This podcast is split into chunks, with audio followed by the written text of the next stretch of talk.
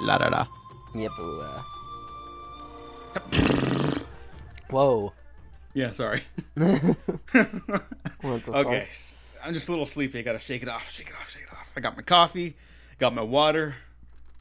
I don't know why I'm sleepy. The last time we were talking about episodes, they were like really good. Mm-hmm. They, they should should have excited me more. You're you're still exhausted from the three hour recording we did. Probably, yeah. Which was whittled down into one hour recording, hopefully, or at least an hour and a half. How is that? On- po- that's not possible. I took an hour out of the last two Last Airbender retrospectives, so Jesus. yeah, I I might be the next Thelma Schoonmaker. I don't think so. No, probably not. But Well, what I am is the host of this podcast, the Avatar Legend of Korra retrospective. I'm your host, Diego Crespo. With me is my co-host, Matt Gringo. That's me.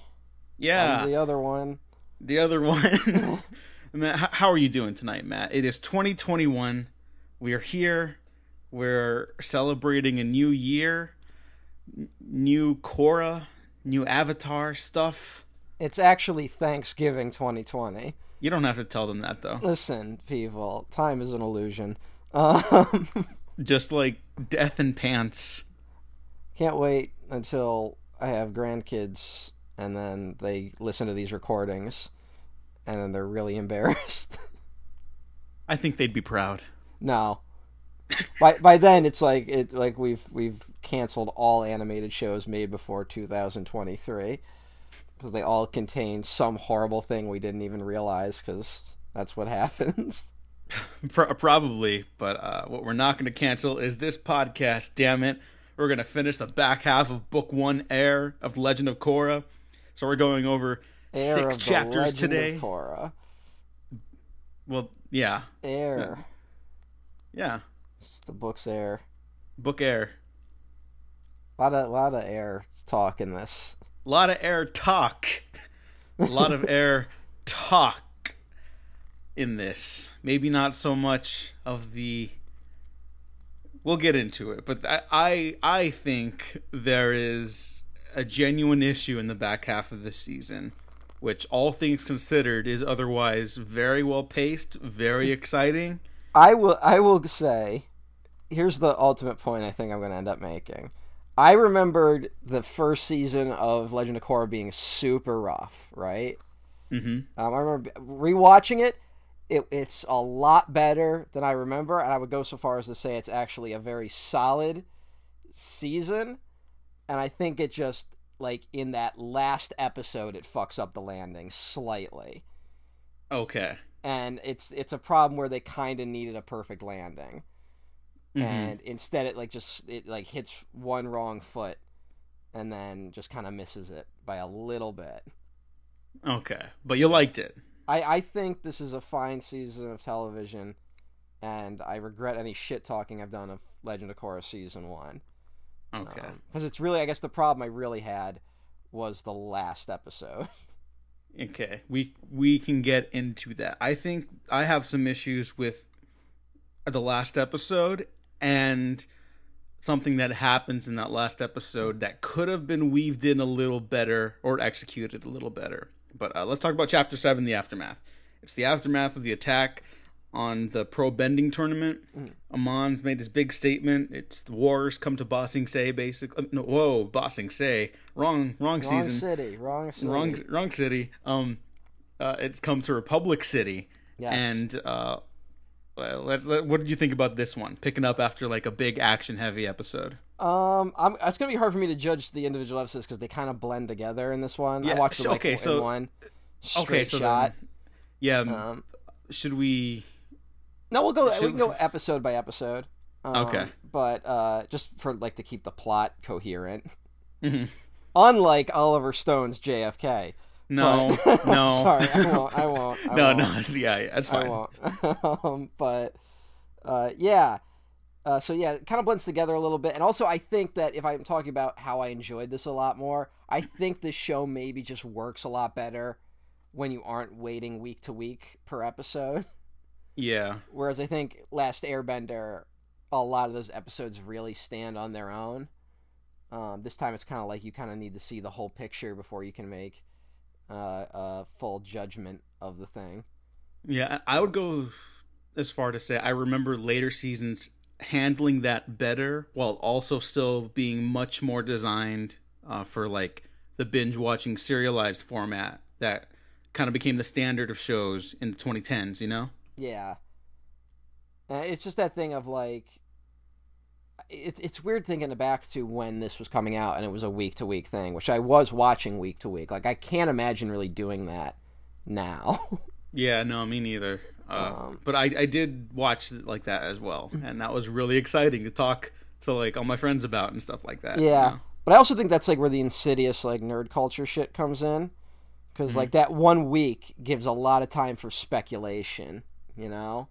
Yeah, And then it's that's that thing where like certain ideas start taking root in the fandom, and then when those ideas either like don't come true or they sometimes even when they do, it can upset a lot of people. you know what I'm talking about? yeah. It's it's kind of weird because I do like that weight. Like for Twin Peaks, that was like legendary, right? Yeah. Um, and right now, like with the Mandalorian, I think that's a that's a fun show because even though I think it's actually gotten very good, there's still not a lot of meat on the bones.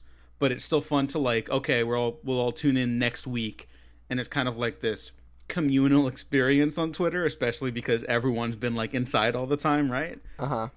Um, that's not a show I I think like would work with a more heavy serialized format like like Korra does. I can't Whereas, speak like, yeah. for the Mandalorian because I'm not watching it currently. Um, but uh, yeah, Twin Peaks definitely. Just because I, I mean, but also Twin Peaks kind of helps that no matter what fan theory you could come up with between weeks, like it won't work no matter what, even if you're right. like someone's just like, Yeah. yeah, well, no. You know, unless you're those who are those fucking guys that did that like four hour Twin Peaks video? Oh, I have no idea. yeah, they're, they they just uploaded a Mulholland Drive video. Oh, is it like 20 hours? I think it was just an hour, thankfully. Oh, okay. Because, like, if you do something like on Inland Empire, that's like a hmm. year of your life. Yeah, You know? well, it, I think it's been a year since that Twin Peaks video. Oh, well, So- fuck, there you go. Put a um, shocking amount of effort into those videos just to be like, here's the right opinion about Twin Peaks. oh, oh, it's like that. Okay, It's so not- they're like just it's not- approaching it like that. It's not that harsh, but it's kind of like Twin Peaks solved. You know, it's one Oh. of those. Oh, okay, so it's like uh, fundamentally the wrong way to watch Twin Peaks. Yeah, I mean they put they put it together in a nice way, but it's also like you don't want it to be like that's you should never walk away from Twin Peaks going that that's the dominant idea. Yeah, yeah. on. Every every David Lynch thing is like, what do you kind of take away from it? yeah. Whereas Legend of Korra is not really that. In fact, I think the themes, while a little messy in the in this season, uh, are are otherwise pretty consistently stated, and as we'll see in these episodes, actually approached a lot better than I remembered. Too. Yeah, it, I I totally forgot kind of the shift that happens in the middle of these episodes, Mhm. which feels like shockingly relevant. Um, and I I thought it was handled very well. Um, but again, it's too. it's like this thing where it's like it was working so well, but then it's that thing of, I'm, I, there's got to be something like similar to this that I just can't think of, where it's like you set up all these big ideas, but then like you just can't wrap those ideas up, you know? Like, Yeah. No matter how, like even if you gave them more time or episodes, even with like a better grasp on the issue, I don't think you can really wrap up a lot of what's br- like they they bring up quest too many good questions hmm and then they make you kind of sit there with them. And I think that would have been the answer to more like embrace the ambiguity of it. But I maybe it's like a lingering effect from when this was supposed to be a mini series before it became a full series hmm that they try to kind of wrap things up very quickly Yeah. and whereas it's like it's one of those endings where it should have been like no no certain things should remain unresolved hmm And I mean, some stuff is, but it's more treated like it has been resolved, which is a little awkward. It is a little awkward. Um, but for the aftermath, I because we should roughly Yeah, we should. structure these discussions around episodes one leading into the finale. One thing I like about it is that they've been doing the, uh, which this has been pissing me off. The Netflix thing skips the intro if you watch it on Netflix, which has been bugging the shit out of me. so thankfully, I have Korra on DVD, so I just started watching it there. Um, but because this intro, I actually think is very important, where they they shift from kind of like the old school serial style. You know what I'm talking about? Mm-hmm. With the intro to where the intro of this one is straight up propaganda Yeah. coming from Tarrlok. Uh-huh. And he's like he's like placing the blame at the feet of the Avatar and Lin Beifong. And I thought that was like a really interesting shift. Yeah. Um, it reminds me a little bit of the Clone Wars, um, where the Clone Wars kind of had like that, like news on the march vibe in their intros. Oh yeah, it's really similar to that. Yeah, which also taps into, kind of kind of had the Starship Troopers vibe, of like, would you like to know more? Yeah. So I just connected Legend of Korra to Citizen Kane and uh, Starship Troopers. um, but yeah, so like shit's shit's bad is the short version. I'm finding this a little more difficult to talk about than the last Airbender episodes because those stories were so like succinctly wrapped up yeah, in individual episodes. So like I, I do want to structure this after the individual episodes, but also like let's just kind of use these as like bullet points. I, I think yeah. there's just gonna be stuff we're gonna have to to miss or skip over. Mhm. But like let let's get it all out of our system. Um, Good luck. Initially, I, wrote down shit I know I want to talk about. So. Okay, yeah, yeah, yeah. I mean, get get get it out there, but I'm gonna guide the conversation along a little faster, I think, But than last are- time. Yeah, yeah. Uh, no, definitely this time I think we'll be a lot quicker. Um, we'll find out if we're still here in three hours, but we will. Uh, I just want to say that last time we recorded, I mentioned that I had a fear on my first viewing of how a certain character arc was gonna go down, and Mm-hmm. uh, Sami Sato, like a far lesser show, would have just made her another antagonist for Korra, not just a Yeah. relationship, like a romantic antagonist or or um, competition, but like a genuine like villain. Like, oh yeah, her like her romantic competition is going to turn evil because that's the easy out, Mm-hmm. and it doesn't take it here, which Yeah, I greatly appreciated. there's a little bit of fumbling going on in these in these next few episodes. But I think the thing I like is that Asami and Korra never like s- start competing with each other like on an extreme level, you know. Hmm um, that it's that I keep bringing up that whenever either Asami or Korra is pissed off, they lay the blame at Mako's feet, which is entirely justified. Yeah, um, which is kind of where I was getting like a lot of my enjoyment um, this season. um, but this episode kind of has a bit of an arc with it, which is they start off with uh, the stadium's been shut down. So here's something I, I guess I kind of missed. Um, have Mako and Bolin been living at the stadium? yeah. They live i above the gym training area, Okay. Oh yeah. so they that's kind of like that. living above the Super Bowl. Yeah, You know? that's uh, that does not seem like a great place to live. No, no, it doesn't. And I like that it does uproot them, and it's like, oh well, now they need like a place to live. Yeah. yeah. and and there's some nice awkwardness in Korra showing up and being like, "Hey, I got you rooms at the Air Temple," and so you guys come over there, and it's like, "Oh, that's great, Korra," but Asami invited us to live at her giant mansion, and it's like, and again, it's this thing of like she's trying, like, I don't know, it's it's difficult because I don't think it's super overt that she's like trying to get with Mako or anything like that. She mm-hmm. it feels more like she's insecure that she's living at some fucking nomad temple and Asami's got like a rich mansion. Yeah, know? yeah. And at the very least, it's not just because of the r- romantic conflict with Mako. hmm You know what I mean? Like it's she does care about like Mako and Bolin like apart from that, you know, and like there was a genuine concern there and a little bit of that insecurity you were mentioning.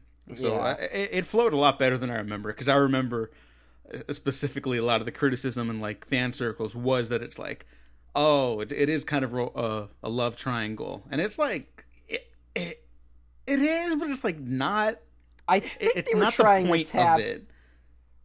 I think they were trying to tap into like this will be a weird comparison, but maybe like a Degrassi vibe. Did you ever watch Degrassi?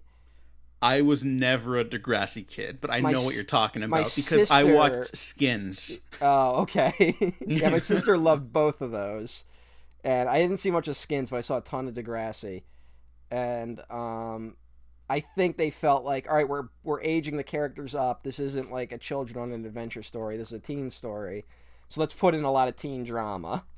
hmm And so it's like, well, she likes him, but he likes her, and they like them. Like, there's a lot of that going on, Yeah, which is a lot of teen dramas. And I guess that's the high school experience for a lot of people. I don't remember having too much stuff like that actually go down when I was in high school. um, but I think it was one of those things where it's like, they're like, oh, it's a teen drama, let's put in some teen drama. And then all the teens watching, like, violently rejected it. so they like uh, they they definitely pull out of doing more of that uh, as things go on. But I think for what it is, it's fine. Mhm. And again, I think the problem is when it was that week to week release, and you have all this because it's like a gun waiting to go off. You know, the fact Yeah. that all these people have complicated emotions, and you're waiting for it to go off, and you like you're afraid that the show you love is gonna hurt you in some way. You know. like yes. it's gonna totally betray you where it's like asami suddenly like does like a heel turn she's like actually i've been manipulating all of you the whole time which would have been terrible yeah, like Uh, we wouldn't be doing this show probably if that happened. i mean we would probably if we you know i don't know if it was just this season and then like they pulled out of it again uh but yeah it would have been awkward so i think a lot of the animosity it kind of came from that tension of waiting week for week hmm and being like, "Oh God, I hope they don't do it." But a B plot to this episode, uh, we meet the Cabbage Guy again, Yes, who is uh running now a Cabbage Corp. Cabbage Corp, which is also a technologies company. Yeah, it's it's that's like just one of those jokes for fans, Mhm. but it does make me laugh. Yeah, it, it it's. I think some of the fan servicey stuff that shows up, you could tell they were like actually working really hard not to hit like the expected fan beats. Mhm. And I think a few of them like come up, and I kind of go like, okay, I get why fans like this. Um, I have to cut ahead when we get the flashback to Sokka, and he's like, I remember using my boomerang one time, you know, my trusty boomerang, and you're like, voiced yeah, by yeah. oh, yeah. yeah, yeah, we'll get to that. um, but Cabbage Corp is investigated, and they're working with the Equalists. And I don't know, did this ever get resolved? Was Cabbage Corp framed?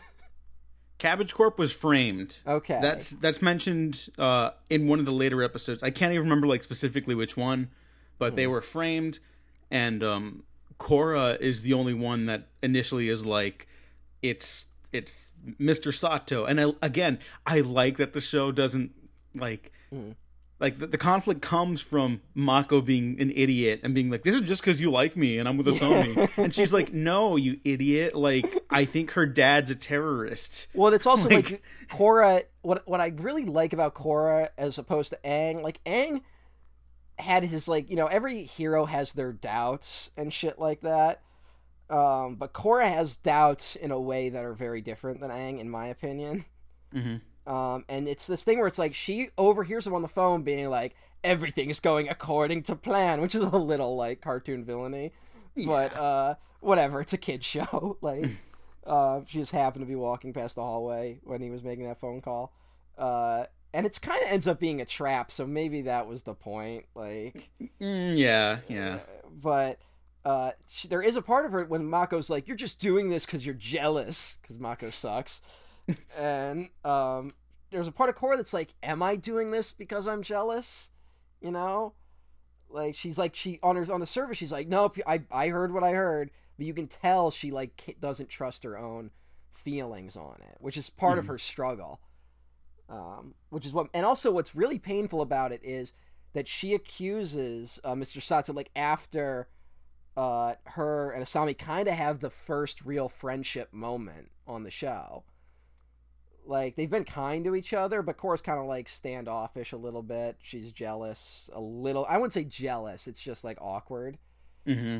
And then he's like, "I got a cool car," and they go they go riding in the car, and then it becomes Ford versus Ferrari for like two minutes. yeah. Which is another argument for how they should add like greasy Italians to the Avatar universe. Oh my god. Just do a whole season about trying to build the perfect automobile. well, no, here they're the Sato mobiles. Yeah. That's... I have, well, I guess Ford called them the Model T Ford, so whatever. Oh yeah, yeah, yeah. Sato mobiles, cool. Um, also, much like fucking Ford, uh, Mr. Sato's a crazy person. Didn't Henry Yeah, but- Ford like try to build a utopia in the jungle or something like that? what? I think that's a real thing that happened. hang hang on, let me see. Just Ford looking like uh, Henry jungle. Ford Utopia or something like that. I might be The confusing it with Auto- Fordlandia, the Yeah, failure of Ford's jungle utopia. Yes. So this is, this is a kid show, and I'm making fun of Mr. Sato for being a cartoon villain, but then there are also people like that in real life. Yeah, I mean that's the thing about like the antagonists in this series is that the real life parallels are more than just like they're not pulled pulled out of a hat like something like Harry Potter. I yeah. guess. Well, it's also this thing of like, it used to be you'd watch shows and be like, no one would be that on the nose evil. And then like the last four years yeah, of a guy yeah, being just, like telling his followers to beat up reporters that are in the stands while he's giving a speech and then denying it later even though we have video of him saying it. It's like oh no that's they're gonna be that evil. No, it's well, but uh also isn't henry ford did you do square dancing in school? No. I because think that might have been a East Coast thing. Yeah, because I believe the story is Henry Ford is the one who pushed square dancing on public schools as a way to stop kids from dis- dancing the jazz music Wow. because he was like an insane racist and like didn't like black music. so that's that's the priority of rich people in this country. Yeah, not a lot's changed. Not so... no, it's not. In in fact, it's changed exactly zero ways. But Um, we Uh, should also mention that uh, uh, Lin Beifong and Korra start um, a- after their little team up in the last episode. There's a there's a much more like sense of camaraderie between them. Like they're Yeah. far less standoffish by by the beginning of this episode, which I which. I liked a lot. Well, and Lin's like up against the wall because she's like, if I fuck up one more time, like I'm gonna look bad, you know. Mhm. Like, she's been fucking up. She was the one who's like, we gotta have the ceremony, and then it got bombed. Um, so we gotta have the games, and so that didn't go over super well. Um, and it's not going well because the investigation at first um, doesn't turn up anything. Um, except they do. This is when they point out that uh, Mr. Sato might he has a motive because his wife was killed by a firebender. Mm-hmm. Um, which is also again this interesting thing where like they keep bringing up that like a it's also you know Mako and Bolin's parents were killed, but they're benders, so it's again where it's like these people are missing what actually might be the root of the problem in the city. They investigate the factory, they find nothing, but then some guy there passes a note to Korra.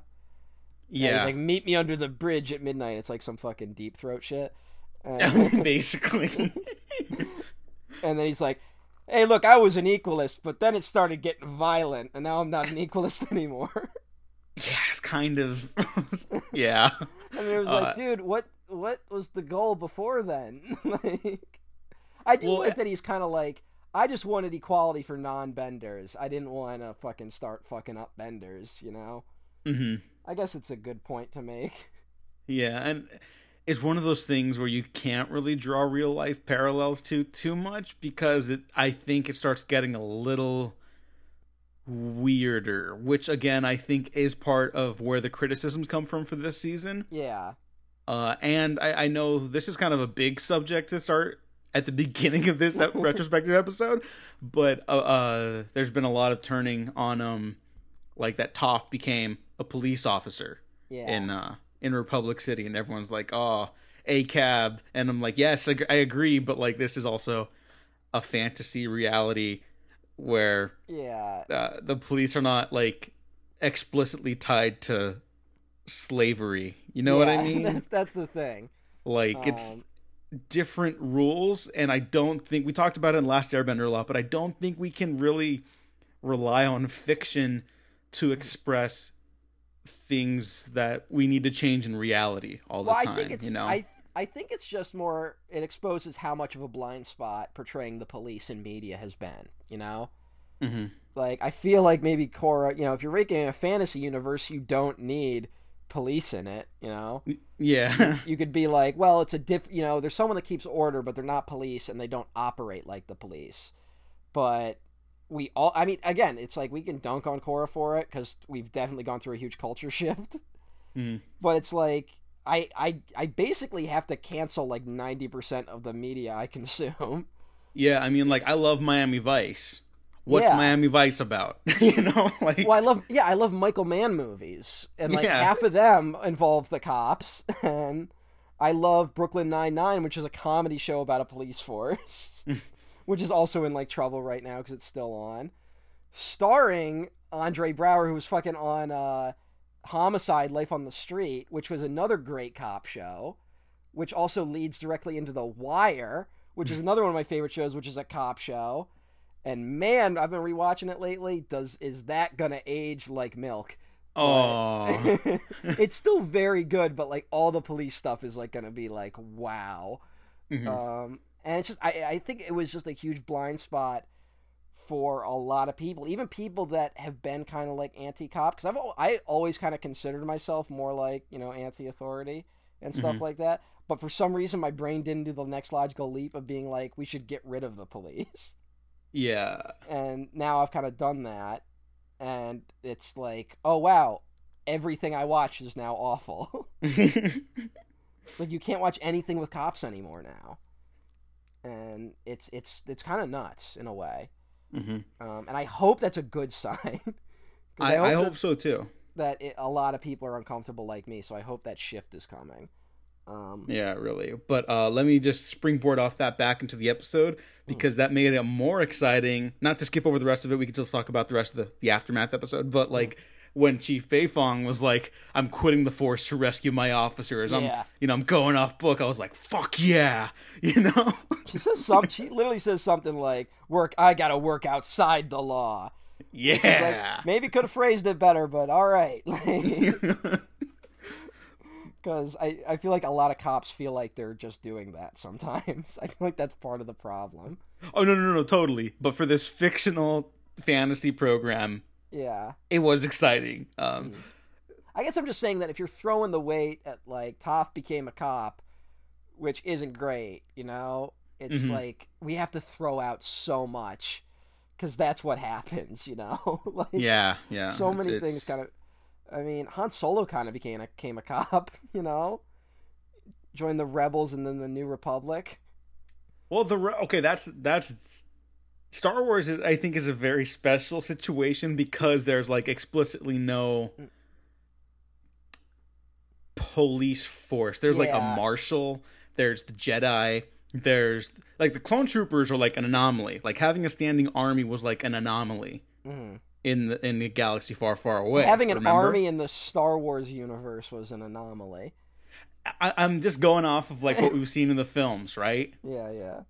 They had no standing army for the Republic. That was a big. That was the point of the prequels. It's a big deal that they got an army, Mhm. and the rebels only sprouted because the Empire started imposing, you know, their rule across the galaxy, their fascist regime.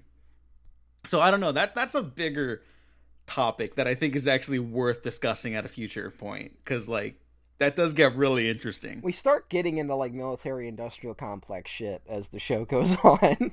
Oh yeah, yeah. I, Which- like not to spoil things, but I think the show does get a lot smarter uh, with how Uh-huh. it starts implementing these things. Yeah. That is that it frankly does not get credit for.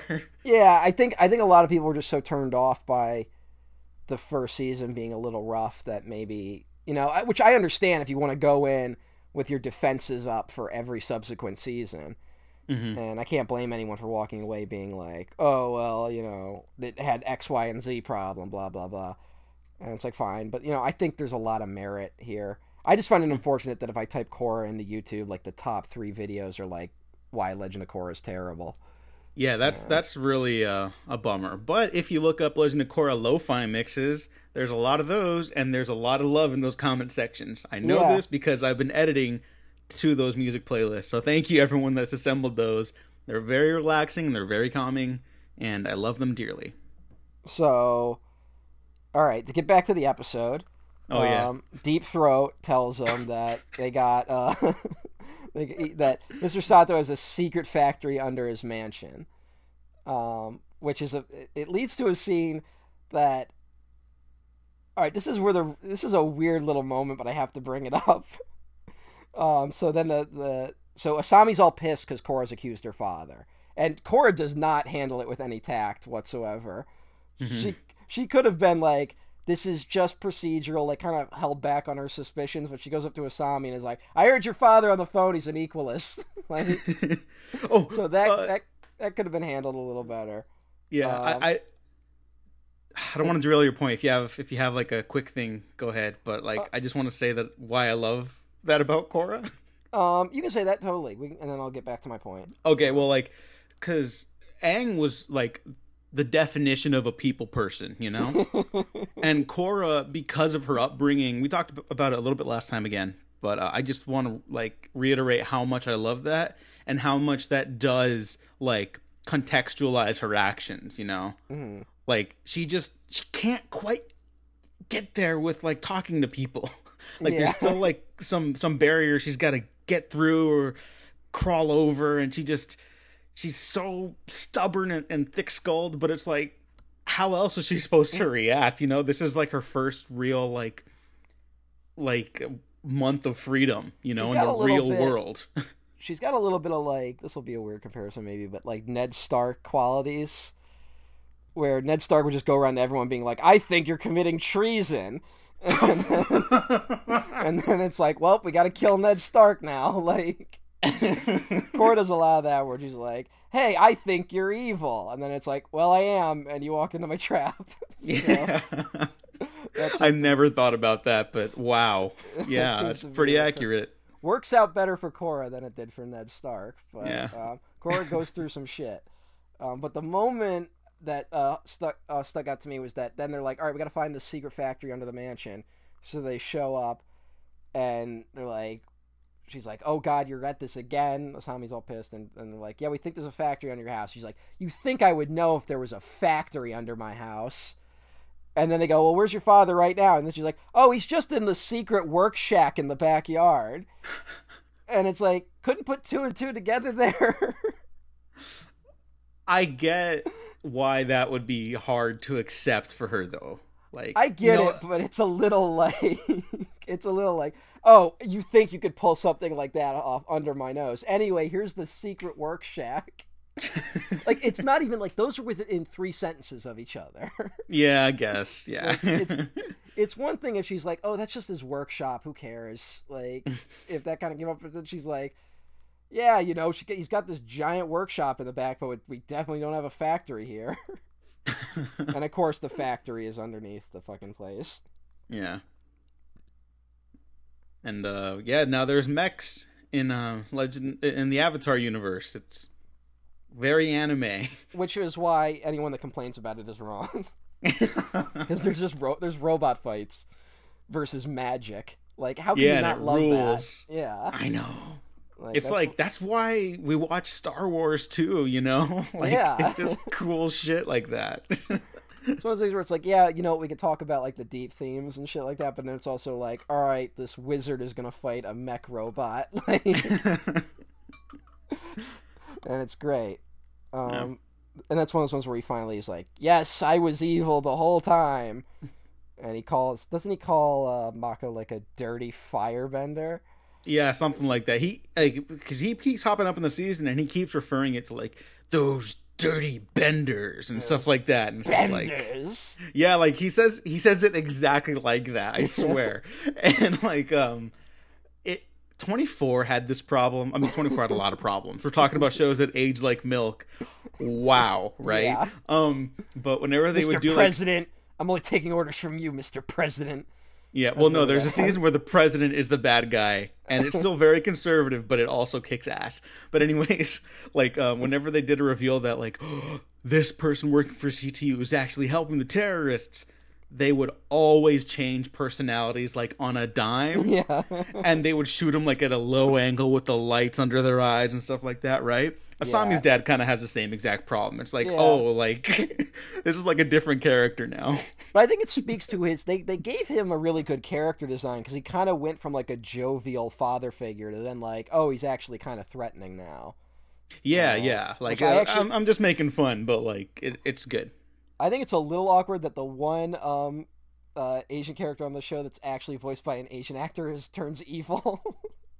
Oh yeah. that's a little Yeah. awkward. Uh huh. Um, Whoops.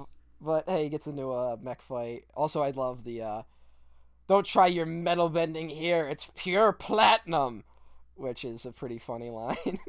Yeah. Every once in a while, the show has to toss something out like that. Why can't we do this? Oh, right, because of that. Mhm.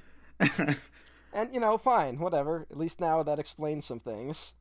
yeah, yeah, Because that's that's clearly a writing writers room thing where it's like, oh god, we got we want robot battles, but if they're all made of metal, the metal benders will just rip their heads off. And then someone's like, ah, it's platinum. And then you're like, all right. I No gu- problem guess solved. so. Do you know the the types of metals that have to go into all the different kinds of wiring?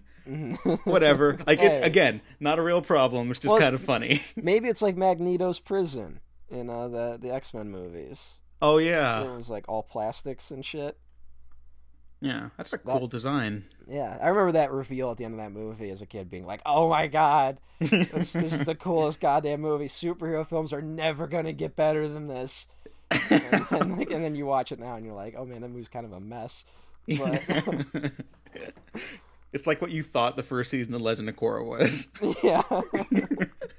Uh, but the next chapter. Well, I wrote down that Mako does something useful for once, Oh, okay. All right. All where, right. they, where they take down the guard who's like, "I was given orders to stay here," and then they knock him out. he still condescends to Asami, which isn't great. No, no, it's not. And but the Sami, the big thing here is that Sami gets her big moment where she, where her father's like, "Yes, I, I was hoping to hide it from you, but now you can join me." He delivers it a little better than that. Yeah. Um, and he hands her the electric glove thing, and like Asami takes it, and you're like, "Oh my God, she's gonna turn evil," but then she she knocks her father out. Um, which is you know that's her big moment where it's like, all right, so she's not a villain. Yeah. Um, I really like that character.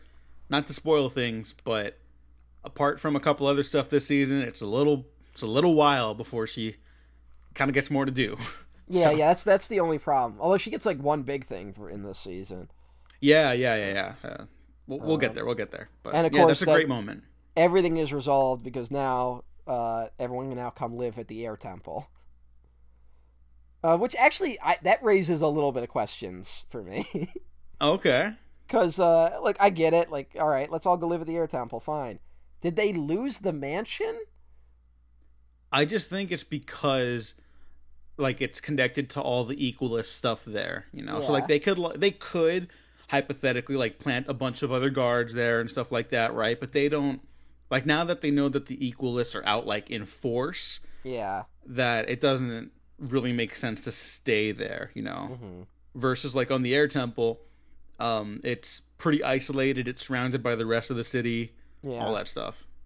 I was just thinking it could become like Avatar headquarters. Because this this uh, season, they kind of start becoming like a superhero team. Yeah, yeah, they do. Also, And, I uh, just I wrote awesome robot fight in just all in all caps. I mean, yeah, it's just like it's just cool shit. Someone yelled lying no good equalists. I can't remember who yelled it though. I didn't give credit. Oh. Um So that's an interesting line. Mm-hmm.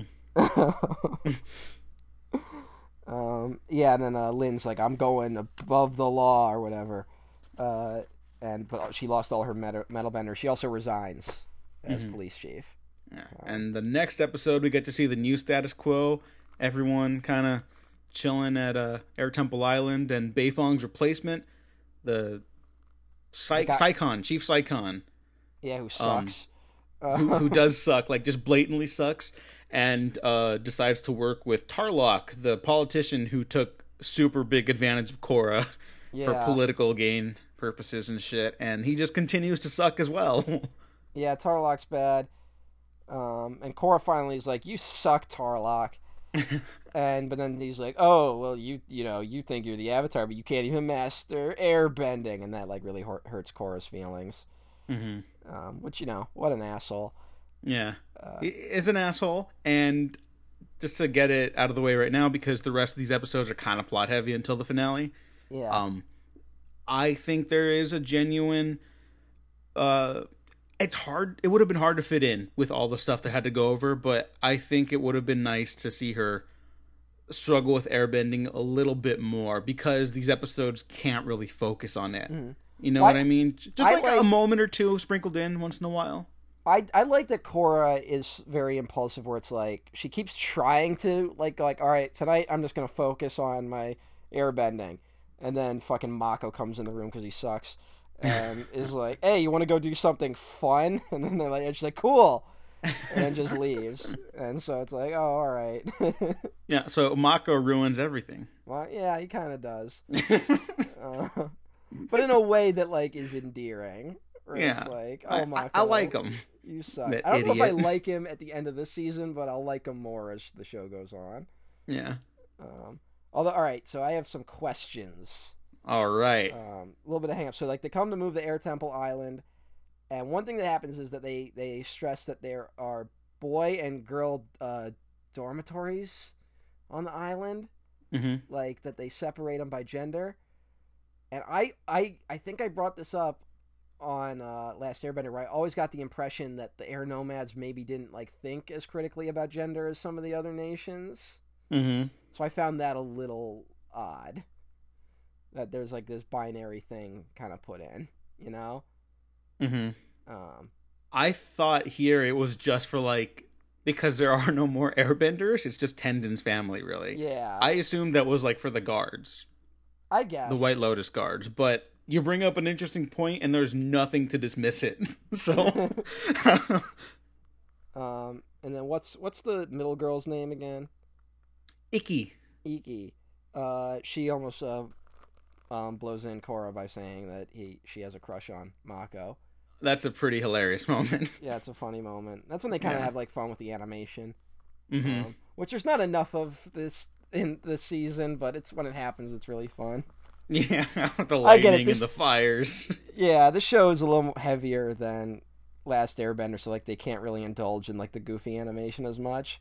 Yeah, But you can't have fucking Sokka running around being a boob all the time. yeah. And it's like, I like that- his poetry night. yeah, and I like that Bolin is kind of like the Sokka, but like when he fucks up, like it actually has consequences. Yeah, Like Bolin will make mistakes, and it's like, oh, dude, come the fuck on. Like you're not. it's not like fun or endearing. It's just like Bolin, not the right time. Um, I also wrote down that like Korra is like trying to be Aang a- in a lot of ways. She has like this weight of like trying to be Aang, but she just isn't Aang, which I think is part of her conflict hmm because she's on the edge after that meeting with Tarrlok, and they they uh, make this point very clear by having her sitting at the edge of a cliff. they do that a couple times actually. yeah, she goes through a lot of cliffs and and stairs. Yeah, I mean, I, I like a good view too, so I get it.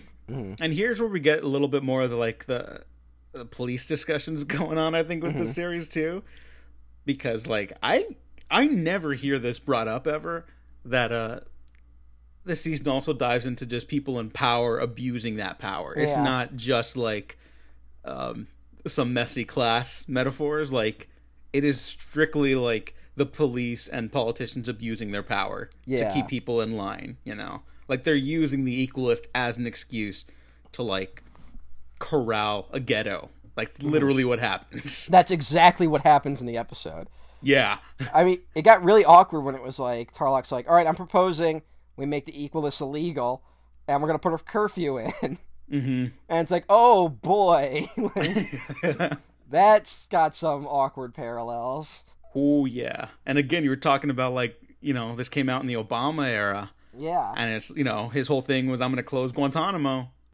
um, I think someone was sharing the Joe Biden quote where he was like, "I guarantee by 2014, Guantanamo will be closed," and it's like, "Oh." yeah. It was like, and Yeah. we'll be out of Afghanistan and all this shit. It's gonna be an interesting four years. Um, Is he gonna last four years? Uh, that might be a little too harsh to, to Yeah, put in the episode, but uh, is is he gonna be is the oldest president now? yeah, Because it was like, because it was, it's weird. It was Reagan was the oldest elected president, and then Trump was older than Reagan, which I didn't even Mhm. know, and now Biden's older than Trump. So, yeah, great. He- Biden should have just punched Trump. They should have destroyed each other. They should have just punched each other on on the stage. That's It should have been Yeah. like that fight at the end of Up. Remember when the two old men get in the fight on the airship? yes, it should have just been that. that would have been beautiful. um, but I, we should mention before we get into the more heavy stuff that they form the new Team Avatar. And Yay! I want to say that they say that, and then Milo immediately shows up and farts on them, which I don't know. That feels like it might be saying something. Is it just me? As in, like they can't just replicate that success. Yeah, it's like, yeah, you just can't do it again. Yeah, like uh, they they were Team Avatar because they were on the run that whole Mhm. show. And yeah. No one talks about that. They're they're like refugees, fugitives Mm. for the entirety of the Last Airbender. Aang's very existence was not only outlawed but almost expunged on a weekly basis. Yeah. you know, here it's like they're just pals that decide to do some good, which is a good thing on its own too. But it, it it's a very different like setup. You? Korra has inherited like a much more responsibility than Aang ever had, and it's like she's a political figure, you know. hmm And I think there's a part of her that's like trying to be apolitical, hmm while not being like she like under she has a very clear understanding of right and wrong, but she doesn't understand like the political side of that, you know. Yeah. and because that's where she keeps she's like all right i'm just gonna go out and we're just gonna start fucking up crime and uh, they get a car courtesy of asami and she's the driver.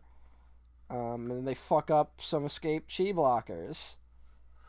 Um, and they they make Tarrlok look like a boob. Um, which she's very unhappy about, which also does basically like it's unstated, but that is kind of like why he starts corralling and like making those mass movements to um to basically make it look like he's making progress in the battle against the equalists. You know, like it's it's all just a political show for him. But I do want to also mention uh, the really quick know Teen what? Avatar thing that when they jump, like before they get the car, they jump on Naga, and Naga Oh, yeah. immediately slides them off yeah her back. another moment that's like this isn't avatar like this isn't last airbender i mean because they would ride on appa Yeah. all of you know it's like this is this is legend of korra. She's gonna they need a car. They're in a city. And that's a good car chase by the way. It is, yeah. The all the action in this season is like so good. yeah. The series just never lets down with that stuff. that's the funny thing where it's again where it's like we always talk about like the deeper stuff going on but then we kind of always forget that like it totally delivers on the action. Hmm um but yeah, but then fucking Tarrlok puts in his shitty new laws, and Tenzin is the only one that objects. By the way, hmm uh, which is interesting. Uh, which maybe hints that the problems go a lot deeper than just Tarrlok. Yeah. Uh, and because of his new proposals, he starts fucking fucking up a non-bender protest. He calls it an equalist mob. but then it's just like regular non-benders being like, "You turned our power off." and he's like, "Yep, because I got authority." And God, that was like it was uncomfortable. Like to like it reminded me of like real world stuff to the point that it made me uncomfortable. yeah. Um only a couple months before recording this, we were out every day in the streets, you know, like protesting, marching against the police mm-hmm. and a bunch of other stuff in this country. And um, you know, not that those still aren't happening, they very much are, but you know, like yeah. It's it is directly like correlating to reality, which is uh yeah, that that was very um uneasy to watch. Yeah. Again, I just think it's interesting how well this is aged and how poorly Harry Potter is aged. yeah. Which is just another show where all the characters just became cops. Yeah, but there it's just like no one was happy with that. yeah. like right off the bat. like Albus Severus Potter? really? Can you imagine oh. that being your name? I would kill myself. Harry was... Potter's child killed themselves. Yeah, that's what the Cursed Child's about. Is it? I never read it. No, no. The Cursed Child is that I believe Albus Severus Potter ends up in Slytherin. I think that's the plot of that. Oh, okay. And... That's not the worst idea. Yeah, but then it turns into like a time travel story. oh, never mind. Jesus. Because Voldemort's like daughter shows up. I think that's what happens. It's like Voldemort's daughter with Bellatrix Lestrange. Oh no! Shows up, and then she's got a time turner, and they start like doing a time travel adventure. And I believe, even though the rules are firmly established that you can't, that the time turner will not allow you to change the past, I believe they start changing the past. Well, I'm glad we left that behind. Good on you, Rowling. somehow not the worst thing you've done in recent memory. well, Tarrlok arrests um, Team Avatar.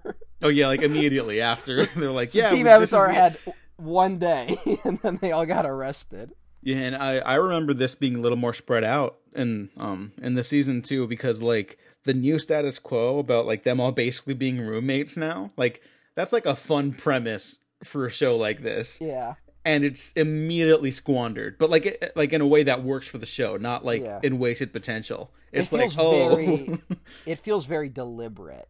Yeah, yeah. Like, um, it, again, I, I also had the same thing where I was like, my memory of a lot of core was being like, I wish I could have seen more of that.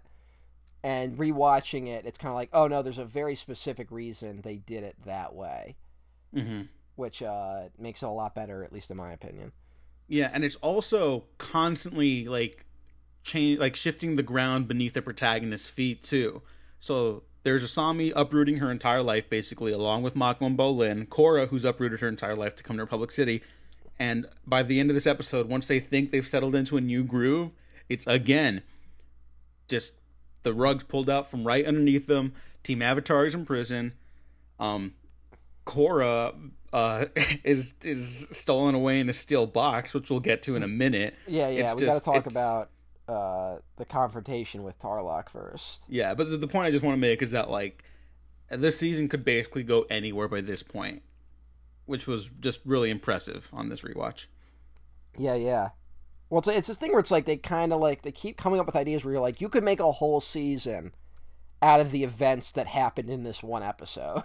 Mm-hmm and they it's like just one episode and the show consistently does that where like they bring up stuff where you're like you could make the whole show just about that and i actually applaud them for just making it one episode a lot of the times yeah because you I, almost get the sense that like they they kind of did do that entire season plot already it's in yeah. the last airbender a lot you know yeah yeah you can your mind like fills in the blanks mm-hmm it's a. I also have that thing about which is one of the complaints I do not like about the prequels or uh, the sequel trilogy with Star Wars, where they're like, why don't we get to see more of Anakin training like Luke did? And it's like, well, we saw Luke training. Now we know what Jedi training is. So we don't like we our mind fills in the blanks already. Mm-hmm. You know. Yeah. Um, and I, I think people miss that point sometimes because they just want it to be the same thing over and over again. Yeah, and then if You they get the, I- the same thing over and over again, they're gonna get bored. Yeah, you know what I blame a little bit, and I love this show, but I kind of blame it. Um, the generation that was raised by Dragon Ball Z, um, I I would believe that. Because that show is entirely about like stopping for like weeks mm. to be like we're just gonna train and make ourselves stronger, and then we can fight for three weeks. And that was never my favorite part of the show. I, I think it's a little bit of that misunderstanding the original Star Wars and video game culture. Yes, video game think- culture definitely plays a part. Hmm And I look, I I love me some video games too. I love grinding through Skyrim, even though there's genuine issues with that game. And you could send me a three hour video about why it's actually terrible, and I'd completely agree with it. But I still like playing it anyways. Not the point of this diversion, but just hear me out. Um, like the grinding for like leveling up and like learning spells and Warcraft or whatever, right? Yeah. like you know like Rian Johnson talked about this when he was writing luke where it's like it's not it's not just about grinding to get to that next level like in a video game like Mhm. the, the force and magic is like an extension of a character's like identity so it's not it's not like a one plus one equals two so i It's can do not- this spell that's not, not what about- this is reaching Super Saiyan 2. Mhm. Right? but it's also like I, I also think that's why like pickup culture kind of picked up around the the era of video games kind of going mainstream. Because how many video games did we play? You know, even video games I love, where it's like if you say the right things to someone, they'll be romantic with you. Which is a very bad lesson to teach people. yeah huh i wow i never thought about that Yeah. Um, it's made uh, revisiting a certain franchise a little more difficult. Even though I do love it. I think it's like also not aged very well. Looking forward to the the HD remaster that's apparently coming. oh no Yeah. Oh, you're right. yeah. I hate that. Yeah, if you get a certain level in your Paragon points, then you can say the right thing to stop a war from happening. oh my god. That's oh a my great god. way oh to my god. impart morality. Oh no. It's also You're- a binary thing. You're crumbling my worldview right now. Yeah. It I Oh, know. I, lo- I love those I love those games, but they they have not aged super well. Especially with like the renegade stuff where it's like you either have to be a stooge to the government to be a paragon or you have to be a space racist. Like those are oh the yeah, no. That that that was always a problem. Yeah, it's it drives me nuts. And um, a game that kind of gets it right, I think, is like Fallout New Vegas. If you've ever played New Vegas, yeah, fucking rule. I think we talked about it on this podcast actually. probably. I think I said that Fallout. New, I'm pretending Fallout New Vegas is uh, the Rise of Skywalker. No, no, no. It's book 3 Fire of the Last Airbender. oh yeah, yeah. I'm just just combine all of them, Oh. put them all together. that would be something. Um But okay, let's talk about the Tarrlok reveal. yeah. So Korra goes to confront Tarrlok because Tarrlok won't let um, Team Avatar out of prison, and uh, Tenzin calls the police chief the worst police chief ever, which is a funny moment. Um, and then she says something like, "You're using your power to intimidate non-benders," and then Tarrlok, like a real dick, is like, "Well, isn't that what you're doing?" Which is that's I that honestly hit as close to home as the the all the the curfew stuff where it's like people are like, "Hey, I think we should stop the Nazis," and it's like, "Well, isn't stopping the Nazis just like the Nazis?" yeah, it's it's it's a false equivalency bullshit thing. It's like yeah, you have to look and understand like at the people who are in power. Like they can Yeah. they they get the opportunity to exert the power. The civilians do not often get that. You know, it's not a comparable situation at all. and again, I think a big thing is a lot of the villains of this show play on Korra's doubts, because in that Korra, Korra's kind of like for like a minute is like, "Is is that what I'm doing?" Mm-hmm. But then she's like, "I'm still not gonna follow your orders." I'm, I'm not gonna join your fucking stupid task force. And then Tarrlok fucking attacks her. I mean, Yeah, and I, I it looks like he's going for the kill because he's shooting like ice shards at her. yeah, it's very intense. Korra easily kicks his ass, but then he reveals he's a bloodbender. Mm-hmm. So we get more fun with the fucking darkest shit on this show. Yeah, I mean, maybe that's another thing that stopped people from like openly embracing this show. Because even though a lot of people claim they want something darker, uh, this show is is a lot heavier, like Yeah. off the bat, than the Last Airbender was. A show that opened with uh, genocide, obviously, but like, yeah. but you know, you know what I mean. Like tonally, it's just like the mood is is much murkier. The the palette is a lot darker, browns and grays at night Yeah. and stuff like that. And then bloodbending by episode eight. Bloodbending just sounds painful. like, yeah. And then to see it like realized makes it a million times worse. Yeah, and always the the noise and like the, the crinkling Yeah. of like people's like bodies. It's always like, and I oh, it's it's so awful.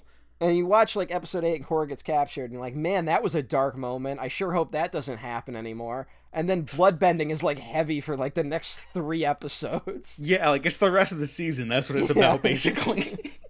Like holy shit. so, chapter nine, out of the past, kind of a big flashback heavy episode. Korra's Yeah. not really active until the end of it, um, and we get to see Aang, Sokka, and Toph kind of in charge of Republic City on the like in the middle of this trial for this uh, this like I guess notorious criminal. what he was a gangster named Yakone, Yeah, thank you. Yeah. voiced by Clancy Brown, Mm-hmm. um, Mr. Krabs.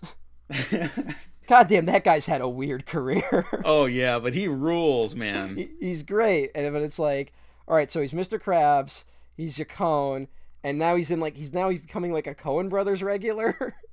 Oh yeah, that Where he was that in, like, makes me the- happy. he was in like the last two Coen Brothers films, and then he's in the Shawshank Redemption. And he's also the Kurgan in Highlander, and then he's fucking Cortex in the original Crash Bandicoot games. What? Yeah, I had no idea. and he's fucking Lex Luthor on Superman the Animated Series. That I did know about. Yeah, so it's like, wow, that guy's had an interesting career. Mm-hmm. Um, but Uh-huh. Yakone uh, was also a bloodbender, and uh, that's kind of how he ran this city, Republic City, like with an iron grip. Hmm. And uh, something about that is relating to the present events. Aang sending her these visions, and she doesn't know why. And we finally get to see kind of this is like I feel like the biggest like fan servicey episode in a lot of ways. hmm And I think that only gets overshadowed by the fact that like a huge part of it is bloodbending. so you're probably like too like stressed out. At least if you're me. Again, I don't like I- I've mentioned like I don't like mind control. I don't like people losing control of their bodies. I hate that. it like makes my skin crawl. And so like these last like few episodes were like a lot. And uh so it's I think that overshadows how much there's moments of like oh, we get to meet Toph when she was a full full time cop. And she still And- calls Aang Twinkletoes. Yeah, and then there's a little bit of awkward dialogue where in the flashback, Aang's like, Toph, I'm 40 years old. Which is like, okay, now we know how old Aang was in this scene. That's a little bit like in uh have you ever seen Black Dynamite? Yes. when he's like, Bucky, you're 17 years old, and I'm your 18 year old brother, Black Dynamite, and you're high as a kite. Like, yeah. it's like it's a little. It's, it's a little like that. ridiculous. Like Um, do we want to mention who voices Sokka? It's Chris Hardwick. He's an It's Chris- asshole. He's a Yeah. creep. Fuck him. Um remember, remember when he was like everywhere? yeah, everyone was like, "Oh, he's so cool." I I never got it, but whatever. Here's the thing: I thought he was a good interviewer on his podcast for the most part. He seemed to know how to, to direct like the interviewees like with questions. You know, like he could get them talking, which is Mhm. what any interviewer should realize: is I am not there to listen to you. I'm there to listen to the guest. And but then the polar opposite of that was anytime he was at a Comic Con panel which was like every year was like a cringe fest. Yeah, he totally like took over those, you know? Yeah, and I, I honestly, I, look, he's a creep. Fuck him. I'm glad he's gone. But I do like a part of me genuinely misses how fucking awkward those things were. Well, the good news is, of there are plenty of other awkward Comic Con panels to handle. yes. Well, now there's no Comic Con panels because we're all stuck in our fucking house. Okay, well, yeah, but like, um, I think George R. R. Martin ran one of the Game of Thrones season panels. Oh, that's not great. No, it was very awkward, but like, He's all right though. I've seen him in interviews. He, he No, goes like, to the he- thing with uh, Stephen King. Although that only worked probably because both him and Stephen King are incredibly awkward dudes. Yeah, yeah. Um, like, I mean, it, it's not like a mean spirited awkward when he's hosting the, you know, like there's a difference where it's like awkward and you feel kind of bad, but like it's kind of cute because you can tell they're like excited to be there. Like that's George R. R. Martin, not like Yeah. Well, for me, it was like with the others. I, I I- this is there'll be a window into how much of a pass I give people that probably don't deserve it. Like for me, Chris Hardwick was always someone like, "Wow, that guy really likes himself," and I'm like, "Look, that's an awkward thing, but like that's not like awful." And then all that other shit came out later, and I was like, "Oh, okay." then fuck that. That that suddenly makes a lot more sense. I should that should be a bigger red flag in my life, I guess of like dudes like that because it keeps happening where dudes that clearly like the sound of their own voice end up being awful. like Oh yeah, there was like that three year stretch where it just like stuff kept coming out about that group of guys, you know, because he was friends with Max Landis. yeah, you know, yeah. which is just like, oh yeah, that makes sense. hmm A lot of people were friends with Mac, Max Landis though, which is strange. Very Uh, strange.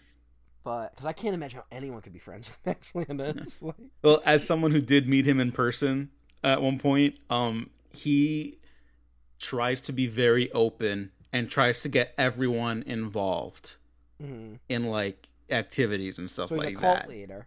He's a cult leader, yeah, yeah. We like we that- played we played uh, the, the the Nerf War together at LA Comic Con. This was Oh. in like 2012 or something like that. Wow, So, you, you met one of history's greatest monsters. yep. I haven't had that. Um, I don't think I've met. I don't think I've met anyone that was canceled.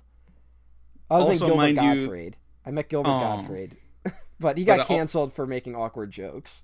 Oh, okay. But I mean, mind you, this is coming off of Chronicle, so you know, like 2012, Diego was like, "That's the best movie ever." Mm.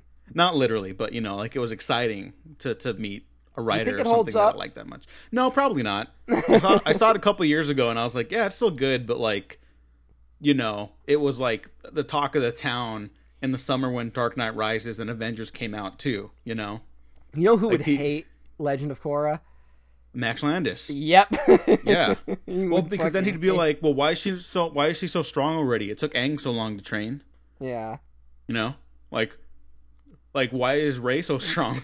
yeah. That was like he's responsible for that basically, yep. which He was is just disgusting. to say it. Mhm. Um, So fuck him. Yeah, a lot of guys canceled. Good thing Max Landis didn't do a voice on this show.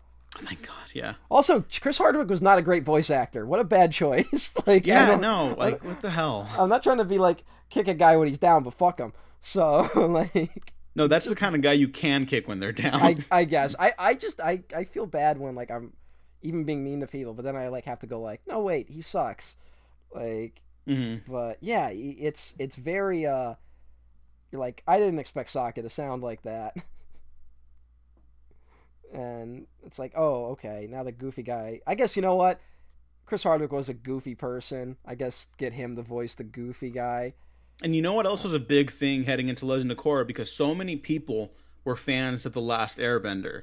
Yeah. Like a lot of those, uh, the more celebrity fans, like vied to get roles on Legend of Korra, even if it was just for like a quick snippet like that, you know? Yeah, yeah. Um, I guess, and this I, they they did play this pretty well. They they put so much behind this first season, Mm-hmm. which is nuts considering like we're gonna we're like almost immediately after the end of season two. It's like, okay, now they Nickelodeon just wants the show to go away. Yeah, like I need to know everything that happened there because Yeah. it does not make sense to me. But that's a conversation for later. Let's let's. Let's, And we also need to know what the fuck's going on with the Netflix show still. Um, I feel like that's gonna go away too. But again, I don't know. I don't has know. any more come out about it? Nope. All right. That's why I think it's like it's just gonna go away. I wrote here in the margins of my notes that Mako is the Warner of Legend of Korra. Did The anyone what? get that reference? No, Warner from Legally Blonde. I haven't seen Legally Blonde in like ten years. Oh my god, he's the shitty boyfriend. Oh, okay. Oh, that's amazing. now I get it. Okay. So Well, he sets off Asami and Korra to be like Great their best jokes. selves. 10 out of 10. It took 30 seconds to explain it. I'm glad I brought that one up. Um, yeah, Mako. They, they Mako and the every and the gang. I shouldn't phrase it like that.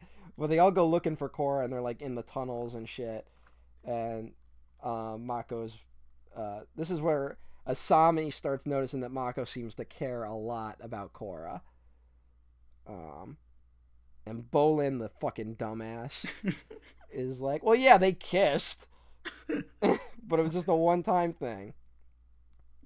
Well, he tries to play it down because he's like, you know, I liked Korra too, bit like it's, you know, like we're all friends now, so it's okay. Mako's a dumbass. Ma- Mako is a dumbass. Um, I also want to mention a very funny bit that just kills me. I love Bolin. He's he's like he's very clearly like the cut and dry comedy character for this series, Yeah, but he's very good at it. Um, when Lin, Asami, and Tenzin release Mako or get Mako and Bolin released from prison, Bolin's trying to go pee. And like Oh, he just yeah. can't because Mako's in the room, and then the moment he can, they open the door. Like, "We're getting you guys out of here." He's like, Yeah. "Woo!" Like, and he leaves his fly open. yeah. You know the Very voice funny. of the voice of Bolin um, was in Wolf of Wall Street, yes. and he was also in one of the uh, Final Destination movies. Really? Yeah, I, Was he? I, Wait, is he in four? I think he's in five. Okay, a five is really good. Mm. That's the. I don't want to spoil that one. Never mind. But that's the one with the big ending, right? Yeah, yeah, that's the one with the Okay. ending that makes you go, "Oh, okay." Yeah. I It's mean, good. for like it's solid. All it's those solid, movies are but kind for fans of that series, that's like Yeah. legendary. You know?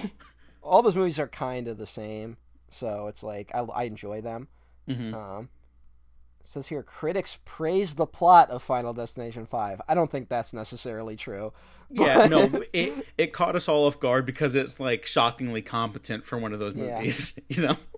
All I remember is I think in the one before that was the one where uh, the one guy tries to hang himself, even though he's like further down the list of when he's supposed to die.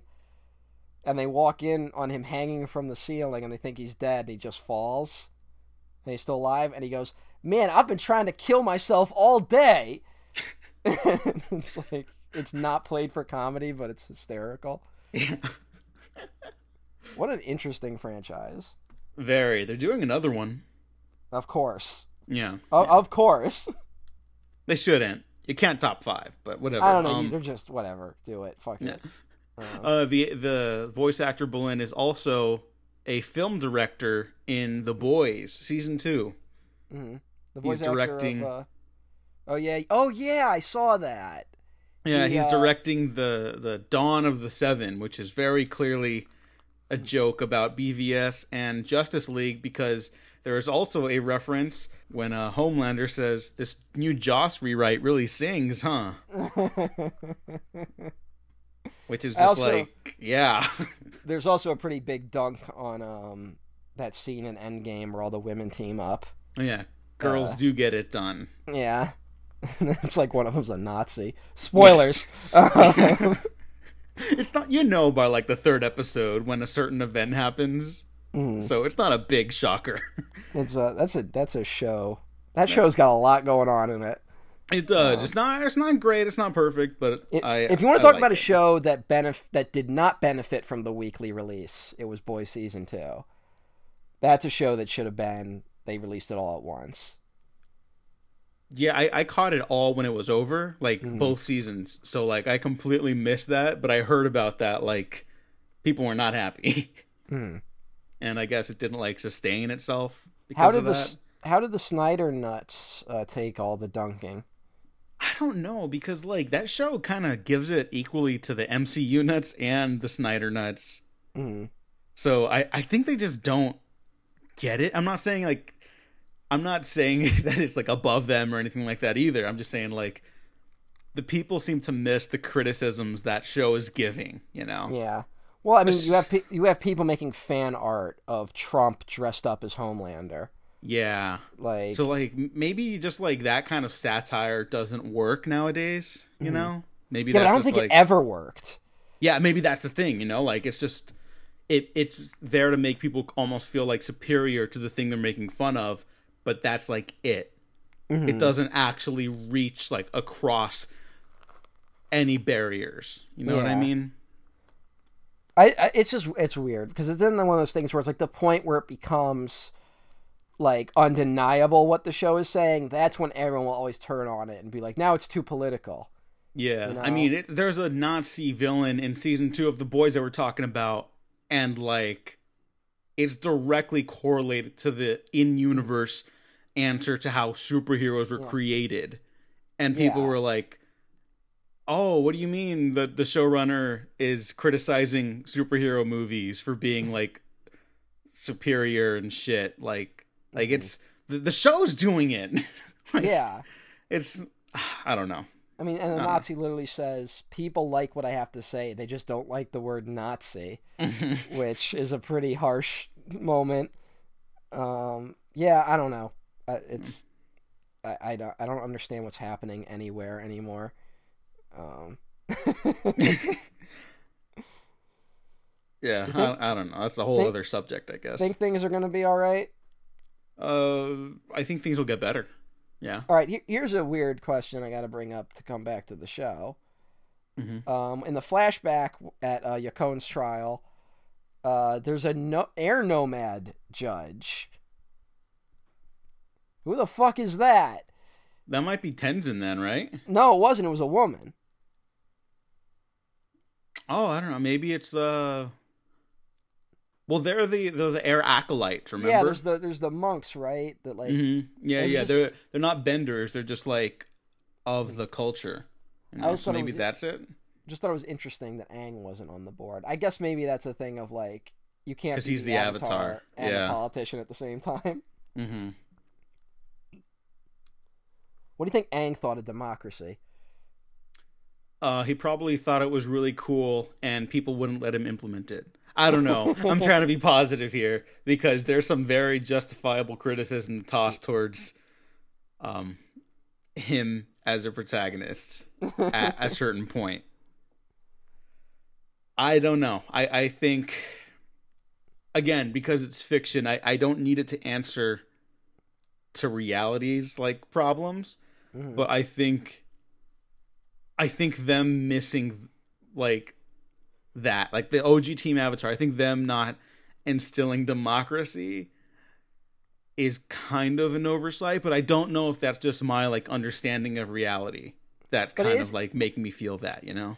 Does democracy not exist? Like, is it explicit, or is it? Or are we just not like shown it? Not to give anything away, but straight up instilling democracy is a line of dialogue in this show. Uh, later I know. I know that. I know like- that there are places that aren't democracies still in the Avatar world. I just can't remember if it applied to Republic City. Well, it's it's it doesn't apply to Republic City because it's basic. Republic City is basically a city state, right? Yeah. But it's also um it's run by that council, Yeah. and I don't think they're voted in. You know what I mean by the people. hmm And if they are, I don't I don't know how they do that. Yeah. Well, I guess it's like all the who are who's going to vote for Tenzin.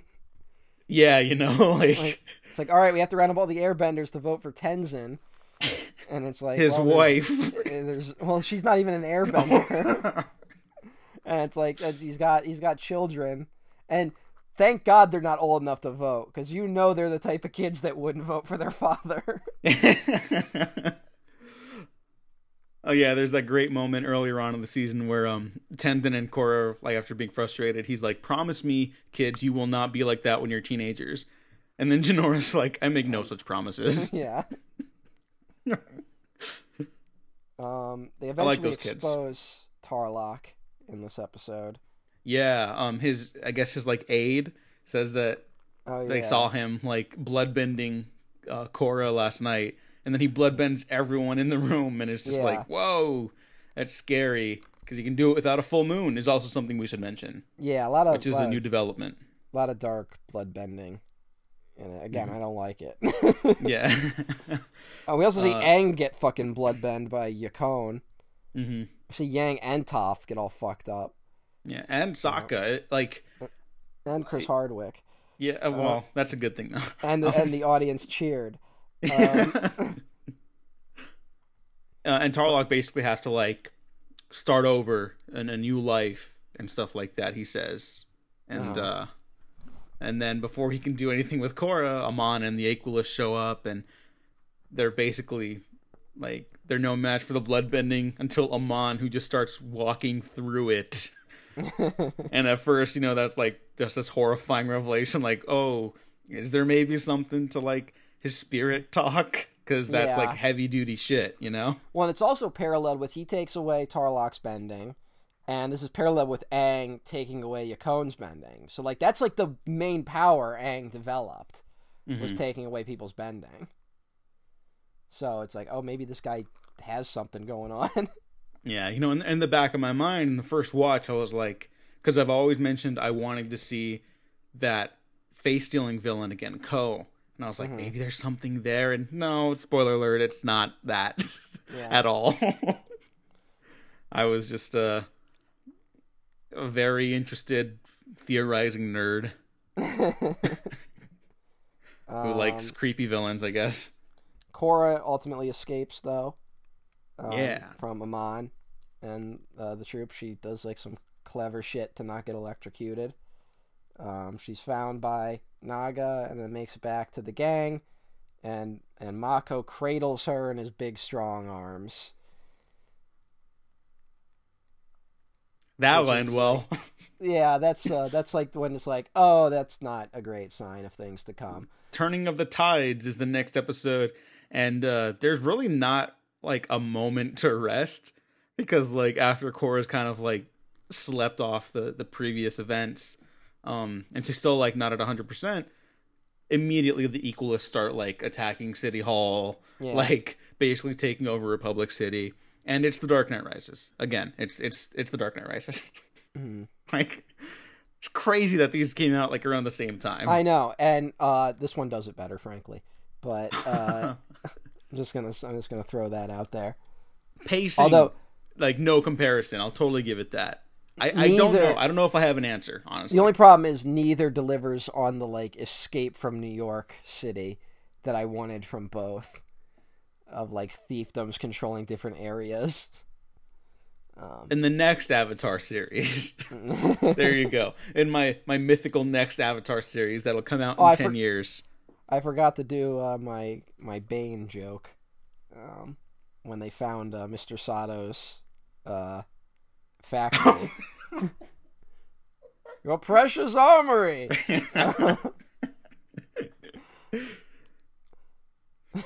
uh yeah um he also returns in this episode and he's like oh i hate asami working with those benders and. "Urgh," he's so Uh, angry The benders. Yeah, he's a racist old man. Mhm. um, yeah, this is a very action-heavy episode, Yeah. and Um, it all before kicks the- ass. The before the action though, Asami finally um, confronts Mako um, about him being a piece of shit. And I like that she they make a point of her being like, I like Korra, but you've been keeping the truth from me, is what Asami says. Mhm. So I like that she's not blaming Korra. She's blaming uh, the rightful person, Mako. yes. I just wrote everybody's on board the Mako sucks train. Uh, Which is important for his eventual culmination into the Mako sucks, but we all like him train. yeah.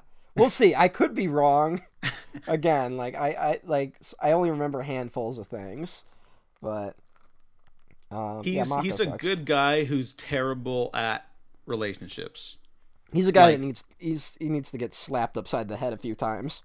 Yes, you know, but like Yeah. he, he's got a good heart. He just needs to stop thinking with his dick. Yeah. Like, that's kind of what it comes down to. I don't know if he has a great heart. I think he has a fine heart. He, I- he's a he's a decent guy if he's not romantically interested in you. Yeah, I think Mako is like someone where at this stage in his life he could go one or the other direction of being a really good guy or a really awful guy. okay, justifiable. Yeah, yeah, Yeah. that's valid. so, um, and also Lin gets recruited into watching uh, Pema and the kids, um, which is important because then the, when the attacks happen, Pema goes into labor, uh, which is kind of like one of the more like uh, ridiculous kind of plot points. But hey. Yeah, it's a, it's a little like overly complicated, and that kind of makes it silly because like Yeah. so much is happening like at this one point in the series, you know. But uh, it it gets fun when it's like, oh, Lin's having trouble like holding back the equalist, and it's like, oh no, what's she gonna do? And then Tenzin's kids come out, and they're like, get away from my dad's ex girlfriend. like, it's such a weird like line, but it's funny Yeah. because of how weird it is, you know. Mhm. Well, it's in that And way then- that like children have no filter, yeah. which is always kind of fun, unless you're the one that's being talked about. Yeah, which is very like, which makes the, the adult reactions to them even funnier, like throughout the series. yeah, yeah.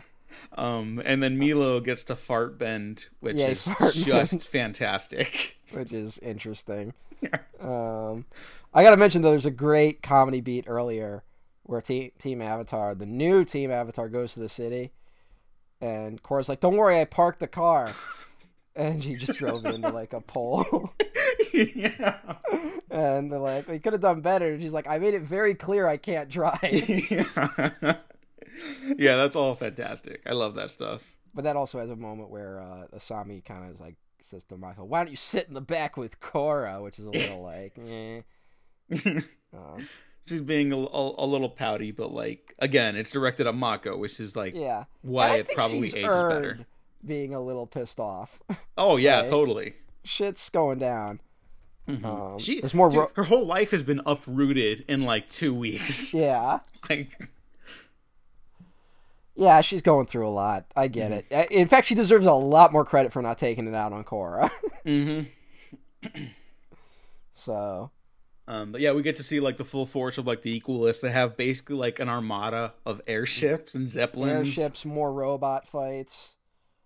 Uh, they take so- out all the other members of the council except for Tenzin. So which is a lot like uh, the Joker in that one scene in Dark Knight when he like blows up Yeah. the judge and shit. Yeah, this is a very superhero season. Yeah, well, I think they're explicitly leaning into it, but also kind of being like, Korra, you can't be a fucking superhero all the time.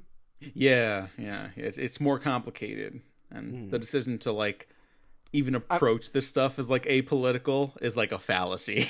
I mean, the opening, the first episodes of the Korra fights like bank robbers and shit. They weren't bank robbers, but they were gangsters.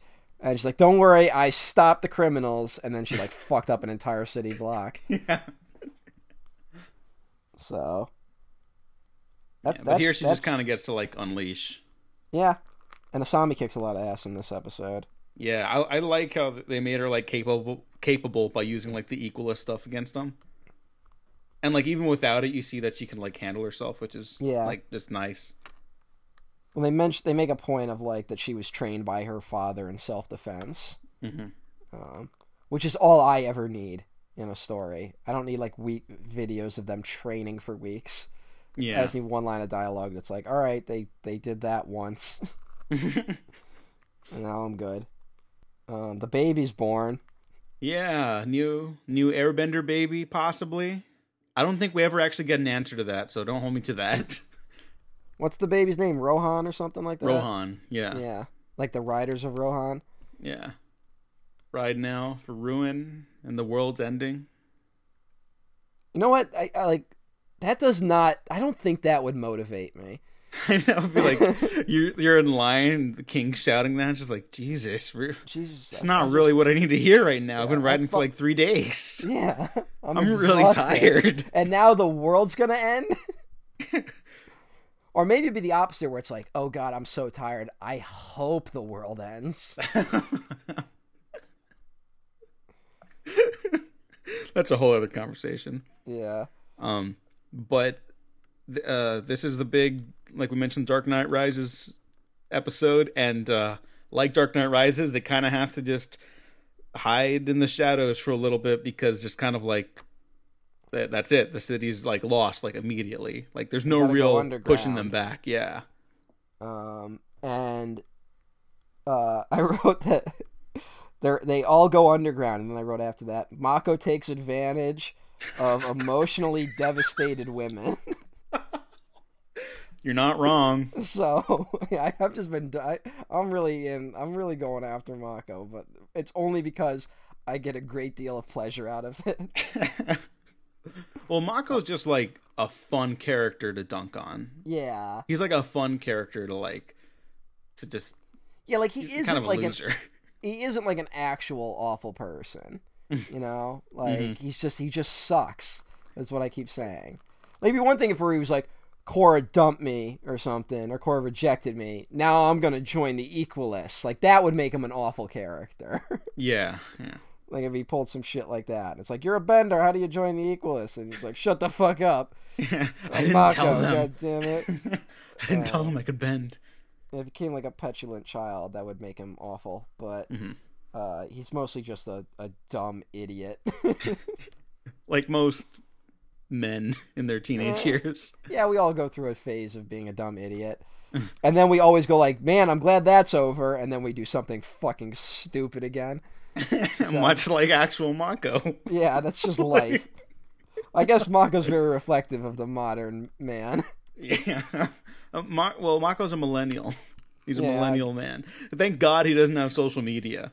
Oh, You know, yeah. if he had a Twitter like every week, every other week when he was like bouncing between Asami and Korra, he would turn into like one of those like black Twitter icons, you know? Well, he just well, he just like be very vague, and it's just been a lot happening today. Send tweet, and then be like, and be like, man, I don't even want to talk about what just happened. But he'll tweet that like three times in a week. Yeah, Yeah. like that's him every other day. So, I guess now would be a good time to pivot to the emotionally devastating moment where Lin sacrifices herself and loses her bending. Yeah. Uh, if this show was like an ounce darker, I think she dies here. Yeah, Um, which I'm glad doesn't happen because that character has a lot of mileage uh, Yeah. left, I believe. And the, the the that's that that losing their bending thing is always like upsetting. Even when it happened to Tarrlok, like I didn't enjoy it. Mhm. Like it feels like an awful thing to do to someone. Yeah, You I mean, yeah, you're you're taking like a part of them essentially, you know. and I remember the uh, Lin losing her bending upsetting me so much the first time around that I was basically like white knuckling it through these last few episodes, like waiting for it to happen because I, I didn't remember what episode it happened in. yeah, I I was convinced on on first watch. I remember I was like, I think we're not going to see her again. Yeah, And Um, we kind of don't in- until the last episode. yeah, she does a little bit, but we'll get more into that um, with the very last episode, I guess. Mhm. Um, but the the last thing we see in this episode, um, before all the phones were shut down in Republic City, Tenzin got a message out to General Iroh, um, the general of the United Forces, I guess. Yeah, United Forces, which I guess is like the UN, but they actually do stuff. Yeah, they have six boats. Um, it's something. I mean, look, that's actually I would rather live in that world, like, where it's like the most powerful military is six boats. Mhm. That's what I and they and they don't serve any one nation, so that's better, I guess. um, but yeah, we he's, it's the grandson of Zuko, and he's on his way. he is also voiced by Zuko's voice actor, Yep, Dante Again, another, Basco. another like fan servicey moment, but I like that. That was enjoyable. No, no, I I like it too. It's very sweet, and um, again, something that differentiates this show from the Last Airbender is how like immediately it kind of stacks up the cast, you know, with like supporting characters, and they just like kind of keep coming back, you know, Yeah, uh, unless they exit the series abruptly which also happens a lot more in this show than I remembered. At least in, more than the last Airbender. I think like Yeah. two people died in the cast. Yeah, It's this like- one, Korra threw a guy off a roof. Never, not a confirmed death, but uh, You know, it's it's not looking good either for him. Chapter eleven skeletons in the closet. Uh, Republic City's on lockdown. The Equalists run the show. Korra and everyone hide in a hobo camp. I know, and that's and the hobos are great. Again, it's like I told you, I love that guy Mhm. because he's like a fancy hobo. Um, should have been voiced by Paul F. Tompkins, fran- frankly. I keep, I think I brought that up, but it's like that guy has a Paul F. Tompkins look. Uh, but he, he makes the the homeless guy makes a point where he's like, I don't I don't care about benders and non-benders because I'm homeless. Like it doesn't matter. They're not fucking Amon's not gonna help me. And it's like that kind of like points out the whole flaw with Amon's philosophy hmm of being like, we got to make everything equal by taking people's bending away. Uh, doesn't Bolin call him a noble hobo? Oh yeah, you're a wise and noble hobo. That's great. Yeah. Asami does not seem to like the hobos though. No. Well, the food does look not great. The food came literally out of the garbage, Yeah, And and I think that that's her problem. and Asami has been living it up in a mansion her whole life. Yeah. So Here you go. Here's here's a pet peeve criticism for the rest of Legend of Korra. Then Mhm. this hobo who I've just looked up on the Avatar wiki fandom is named Gommu, and he doesn't appear after this. He doesn't Damn. get talking. He he he appears one time at a very pivotal moment that I totally forgot about, but um, he should have been a recurring character, and I'm upset that he was not. Frankly I hope again a pet peeve but uh i like him he's very funny and he makes me happy and he is a wise and noble hobo Yes, I hope he's uh, doing better whenever we see him silently. Next. i don't remember so we'll see i'm Yeah. looking at the description of when it is but i don't know what he looks like so who knows Well, he's pretty fancy dressed for a hobo.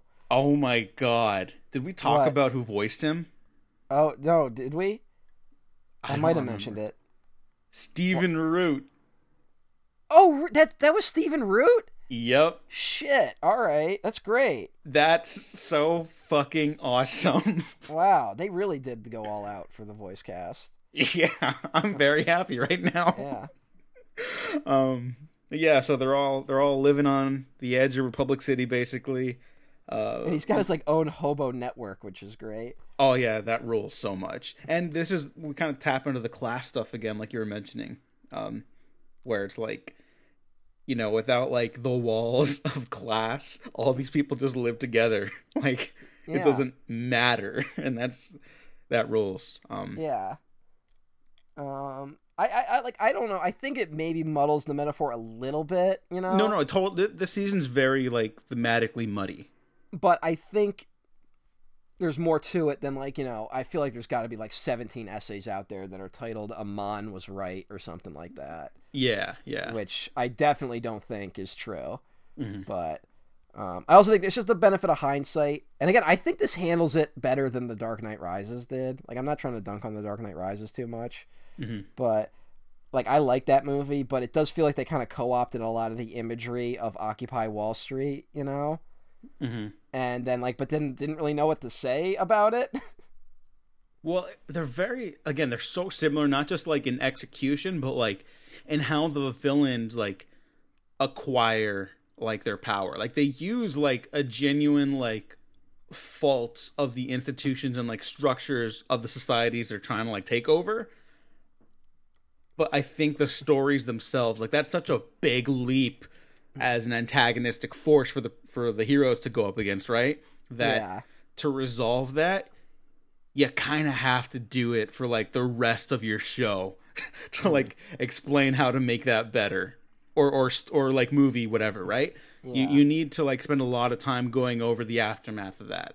And I- these kind of don't and that's Mm. hard to do even if they did. yeah. Like this I'm glad like they needed... go here. I'm glad they go there, but it's a lot, and they just they they can't really wrap it up Mm. in a little bow. Yeah, it feels like it needed an epilogue. And again, I wonder how much of this is just left over from the fact that this was supposed to be a miniseries. Mm-hmm. Because a lot of stuff's wrapped up really quickly. Yeah. And they do touch on some of that in the beginning of book two. Like uh, they did this because of this, hmm but it's it's literally like just touched on, and then it's a new story. Yeah. so I'll have to wait and see because I have not. Uh, again, I'm going through it like with the show because I don't want to. Because I'll just end up bringing up shit that happens yeah, later. yeah. Um, Um, I I started book two already, and I I do kind of regret that because I know I would be talking about these even more in depth if I hadn't. okay. Um, but these last episodes, other than like the genuine issues we brought up, are Mm-hmm. otherwise I think very entertaining and very emotionally impactful, even if they're Mm-hmm. not like consistent through lines. You know what I mean? Yeah, I think it, it, it hits its mark more than it misses. Mm-hmm. You know. Um, but the United Forces show up, I guess we should be, and like their six ships get taken out. Um, Oh yeah, because they also invented planes now. yeah, I got a lot of flashbacks to Michael Bay's Pearl Harbor because they the, the the bombs they drop do a lot of like the bombs from that movie. Yeah, the, the Bayhem camera with the spinning. Yeah, United Forces fleet gets taken out, and uh, it looks like for a second they take out General Iroh like immediately. yeah, that would have been that would have been a fucking. You know what? I would have kind of loved it to be like, oh, here comes Iroh, and he blows up. Like, Yeah, it's like, oh, it's gonna be the reunion of the next generation, and oh, never mind.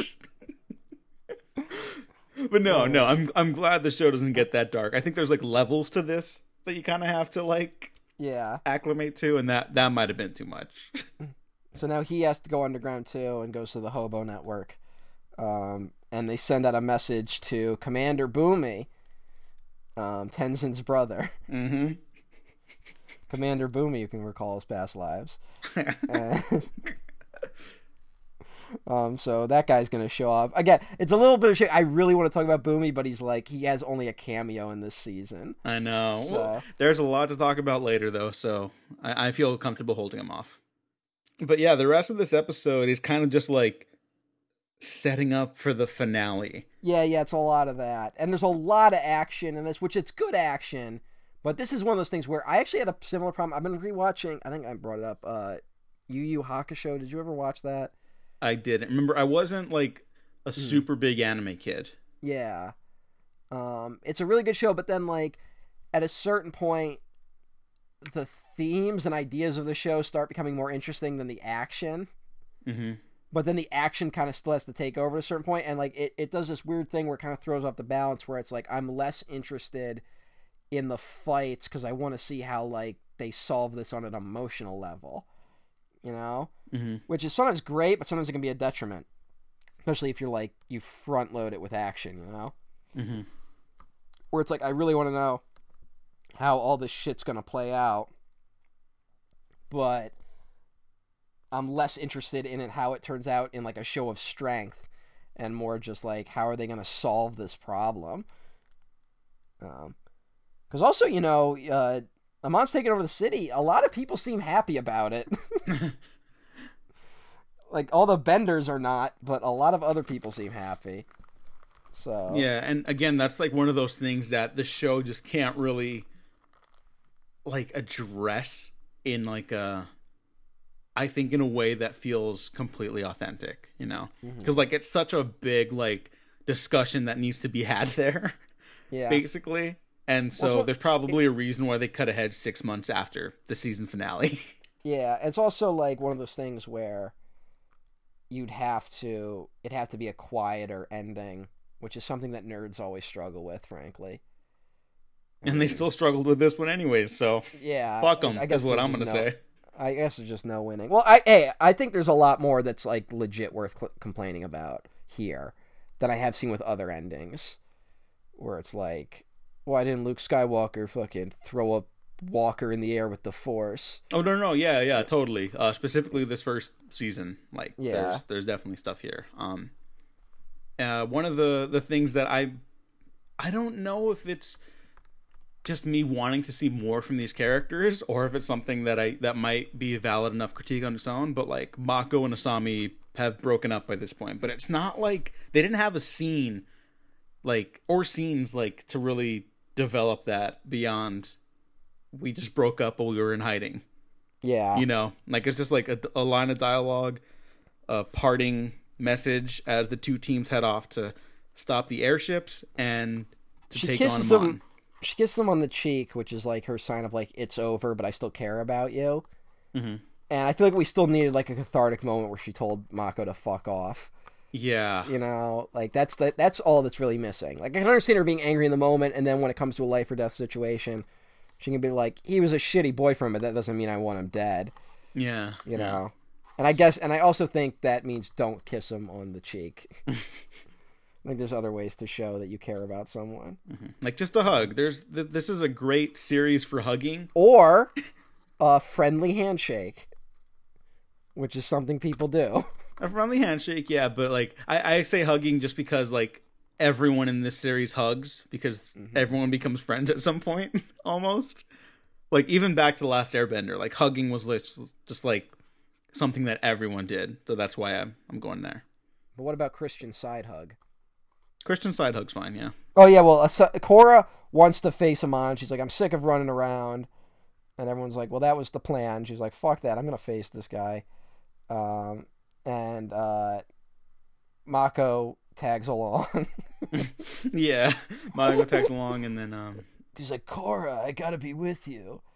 Uh, that was pretty good. that's how he sounds. with Everything. I know. I mean, he has the same energy when he was like, "What are you doing breaking into Asami's house?" And then it's like, "Oh man, the finals are coming up."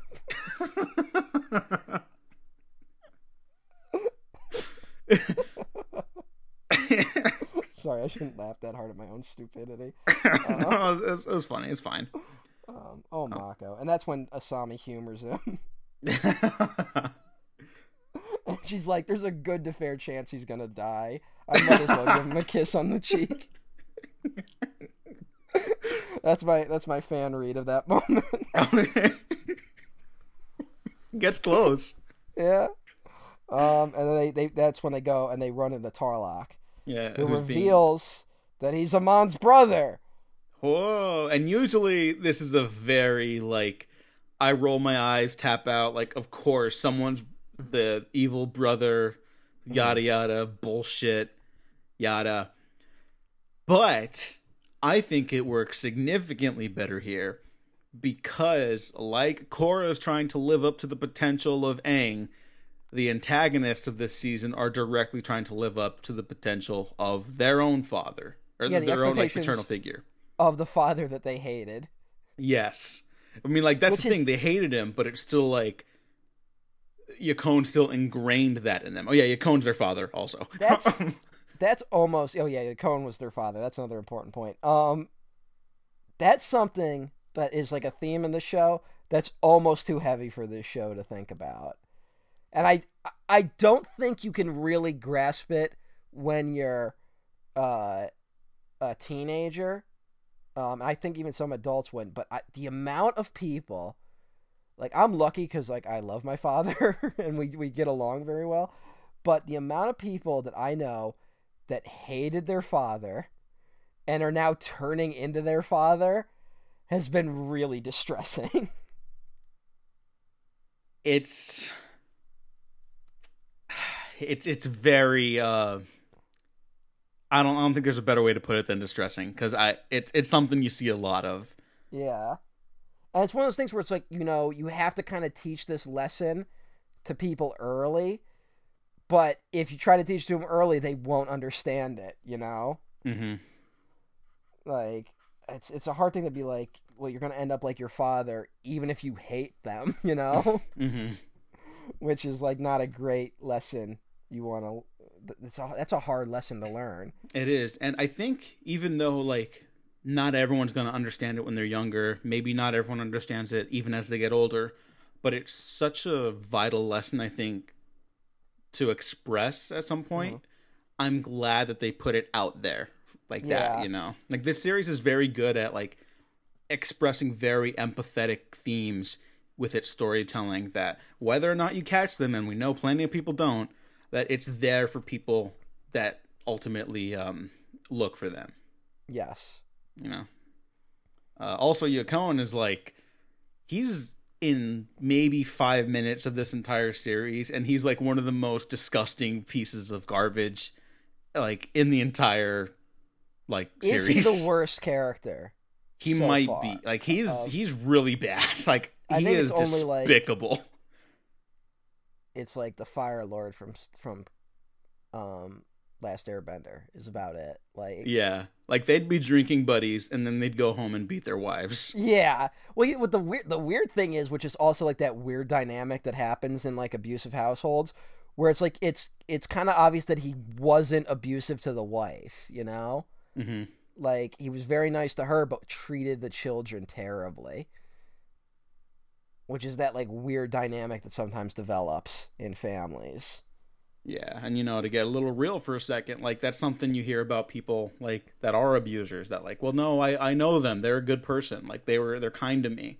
And Yeah. it's like that's they're not always kind to everyone, and that's the Mm. point you're supposed to hear people out on. Yeah. Which is something that we're terrible at. Very, unfortunately.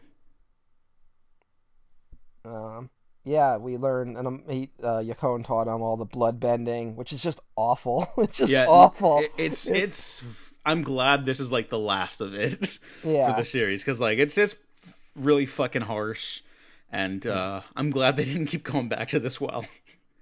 And it, no spoilers, but I'm glad Korra never does it. All right, here's something I got to bring up though. hmm Did I bring up Afro Circus yet? No.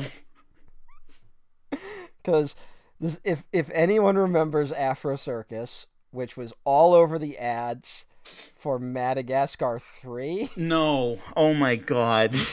that was the ad that was always playing in between Legend of Korra. Is that why you yes.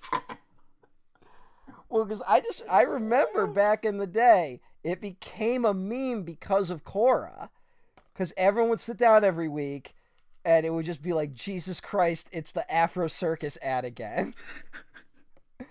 and so people started working it into Korra, where they would find a way to just do the Afro Circus. It was bizarre.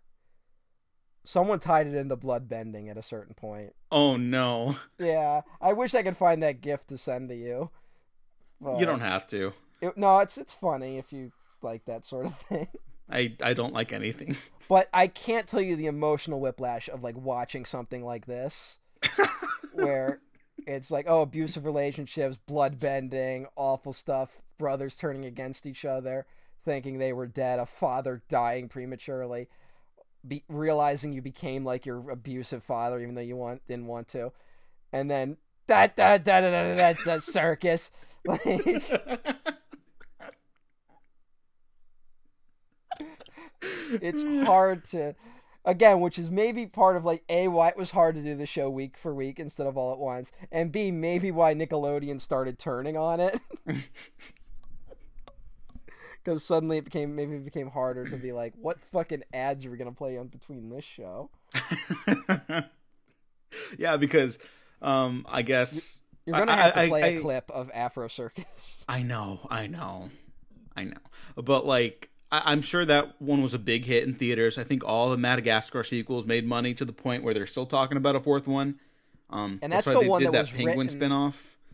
that was the one that was written by what's his face uh, Oh, Marriage Story guy, right? yeah Yeah, yeah. because he was But, going um, through a divorce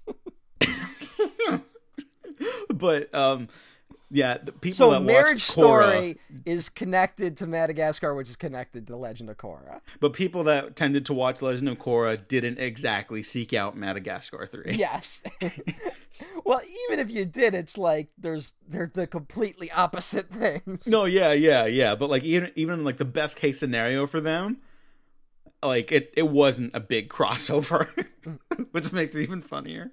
Um, but there is a nice moment where uh, Tarrlok, you know, like he's had literally everything taken from him at this point, where he's like he literally has nothing left, and he's Yeah. kind of asking for the Avatar's help to help them put an end to like the sad story that is their lives. you Korra know? literally says, "This is the saddest story I've ever heard." Yeah, and now that's a you know there's a whole debate about like should you have characters like speak their emotions so blatantly. I don't really know how else you process what just happened. So Yeah. Well, also, I I think that I'd rather not see like if this was Seven Samurai, I wouldn't want to see that moment.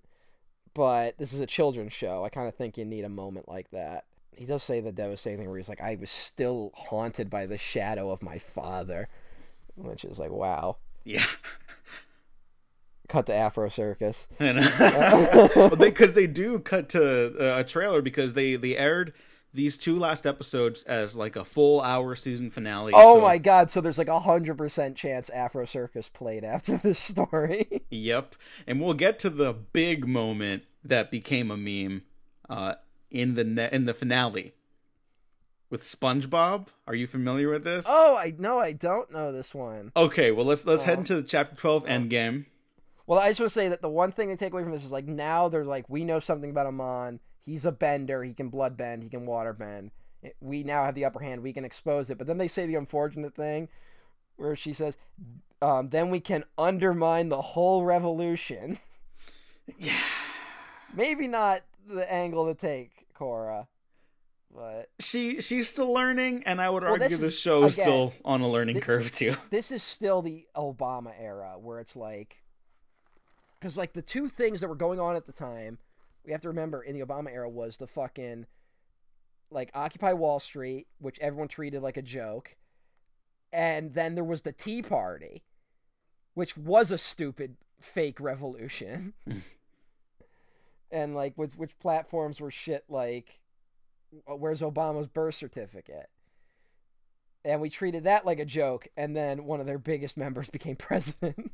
Anyway uh, asami bolin and uh, general Iroh they find the secret air base and then get immediately captured. Um, asami does a very stupid thing in that which is like this is like where they're still trying to figure that character out clearly. Hmm where she's like how come there's fence posts up but no fence? And then they get electrocuted. Yeah, that's not great, but that feels like bolin should have made that mistake. Hmm and she should have been like, "Wait, no," and then Wait, you know, no, and then they all get electrocuted. Yeah. Because Bolin is an idiot. yeah, and she's like inventing technology, Mm. so Maybe Bolin can just find a girlfriend and everything will work out. hmm. I wonder what you mean by that. That's what they call foreshadowing. Um. Amon holds another rally. Oh yeah, and uh, we also we wouldn't really talk about it, but Tenzin and his family with a limb sacrifice got to safety. Uh, only they didn't because Amon holding them at this rally. Yeah, that's a weird beat. It is. That's yeah. that's a weird one. I don't know how I really feel about that. Mhm. Like in the moment, this all works for me, and I, you know what, to to the credit of the season finale as a whole, in the moment, I think it all actually works. Like Yeah. pacing, the excitement, the emotion. It's only when you kind of take a step back to think about it, some of the stuff like you're like, wait a second, like this Well, I doesn't think- all work. I think at the end it's like more like that Toph sacrifice is a lot more about how she's come around to back to liking Tenzin, you know? You mean Lin? Like uh Lin, yeah. yeah, Um what did I say? Toph. Oh shit. Um yeah, Lin. uh, 'cause I, Can't you know, I stop keep, the Toph. Yeah, I was gonna say Beifong, and then like I was like, oh, Toph Beifong, and uh, no, no, Lin um, came back around because at the beginning of the season she was just like outright disdainful of Tenzin. So like it, I think it all still works on like an emotional level. hmm Um, plot wise, I don't know, maybe missed a beat or two, but uh, whatever. Not like not like the most egregious thing that happens in this episode.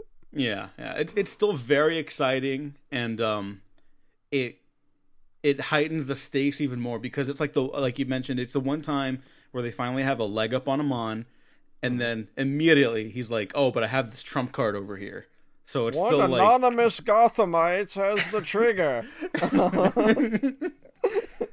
this is a bomb. This bomb is mobile. yeah, yeah. That's what it is. Um, Yeah, yeah. So she's like, Korra shows up at the rally and is like, "You're a bloodbender." And he's like, fake." "No, I'm not." and everyone at the rally's like, "What?"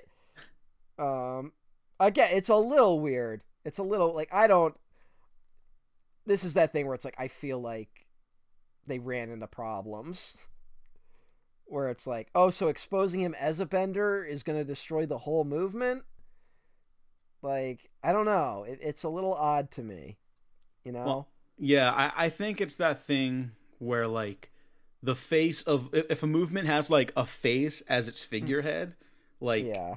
it does it, it is more susceptible to like falling apart. Like we, we I think we've seen that in reality more or less. We're gonna see how the Trump stuff plays out, obviously. Um because there's like a deeper problem there as a whole.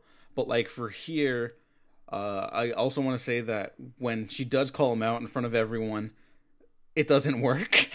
Yeah. know? it, it immediately fails. yeah. Um, but and then he shows uh, his fake scars on his face. is like, see, I am scarred. Uh, but I would say I think they really needed to play up of the fact that Amon was kind of like a religious figure, you know, hmm which is probably something very hard to get away with in children's television. Yeah. You know, to be like he's outright like a cult leader. Um, because I like that would like if he was like Thulsa Doom from Conan the Barbarian, like it would have worked. And so what I'm saying is Korra should have cut his head off. and then hung it, held it over the crowd, and just threw it. I don't know about that. that would have been, yeah. Everyone would be talking about it though. I guess. I totally forgot to share that image on election night. Um, yeah, they uh, and then Mako and Korra go save Tenzin and his family. Mm. Uh, and it looks like for a second that uh, it's not going to work out great for for Korra and Mako. And uh, Tenzin's like all fucked up, right?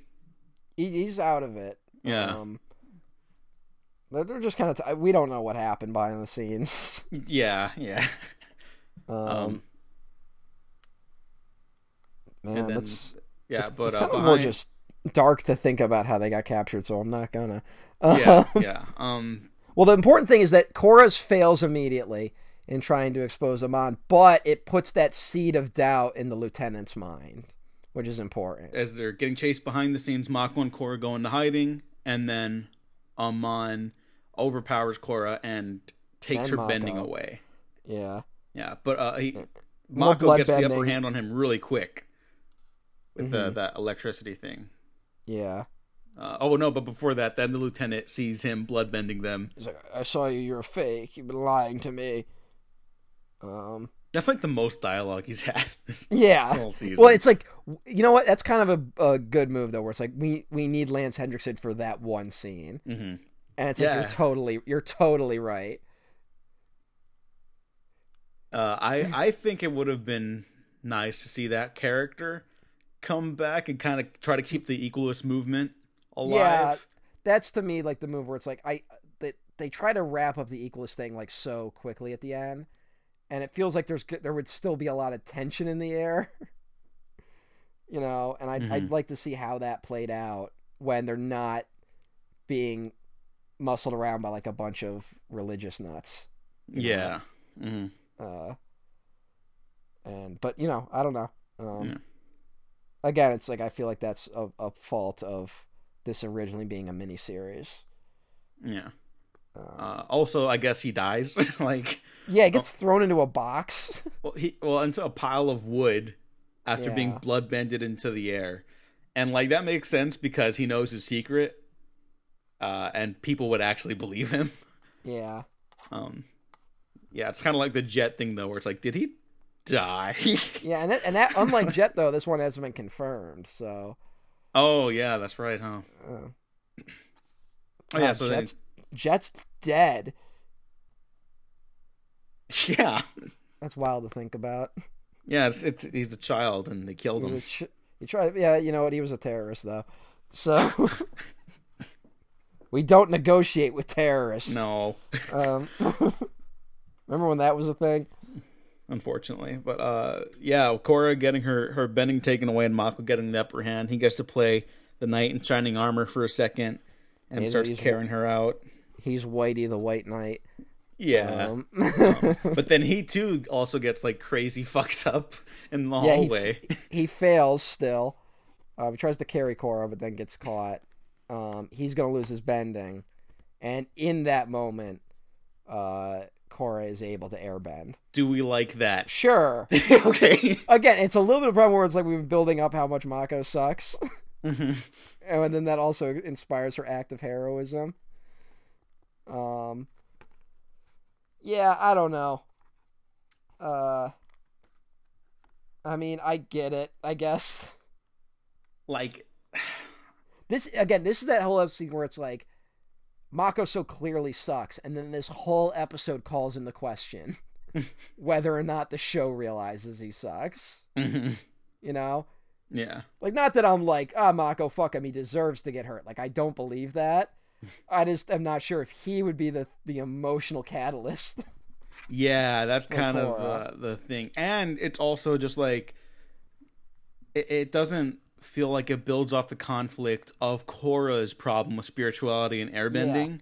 Because if it's it still like a physical exertion of Yeah. of her abilities. now, if it was going to happen with Tenzin, I'd buy that honestly. Um, but Yeah, because there's at least that connection there, you know?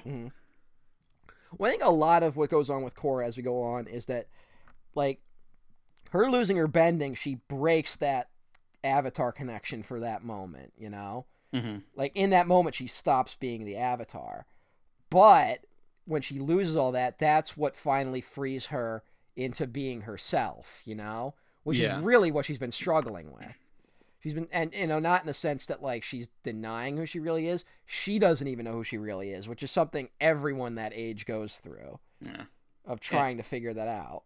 Yeah. And she's been sh- positioned to live up to other people's expectations this whole season. Hmm And Again, uh, it's it's just like I don't see how Mako is the thing it comes down to though.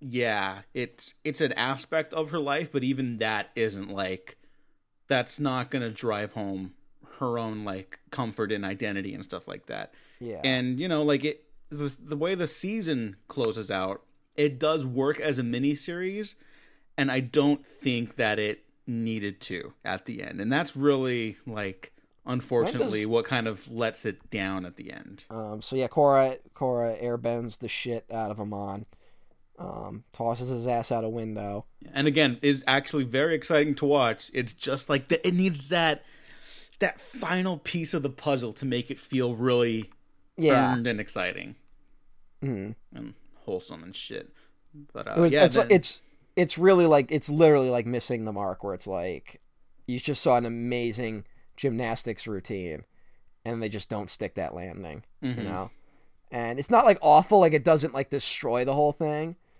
This isn't like some like final season that like now taints all the previous episodes. It's just like I can see what they were going for, and I just think they missed. yeah Um, but uh, Amon like at first when Korra throws him out the window, all the people are like, "It's a dirty bender doing some bending shit," and but then Amon bends, and then all the non-benders realize he's a fake. Also, his scars wash off with water. hmm Um, so Corwin think that of a solution to that one up throwing him out a window.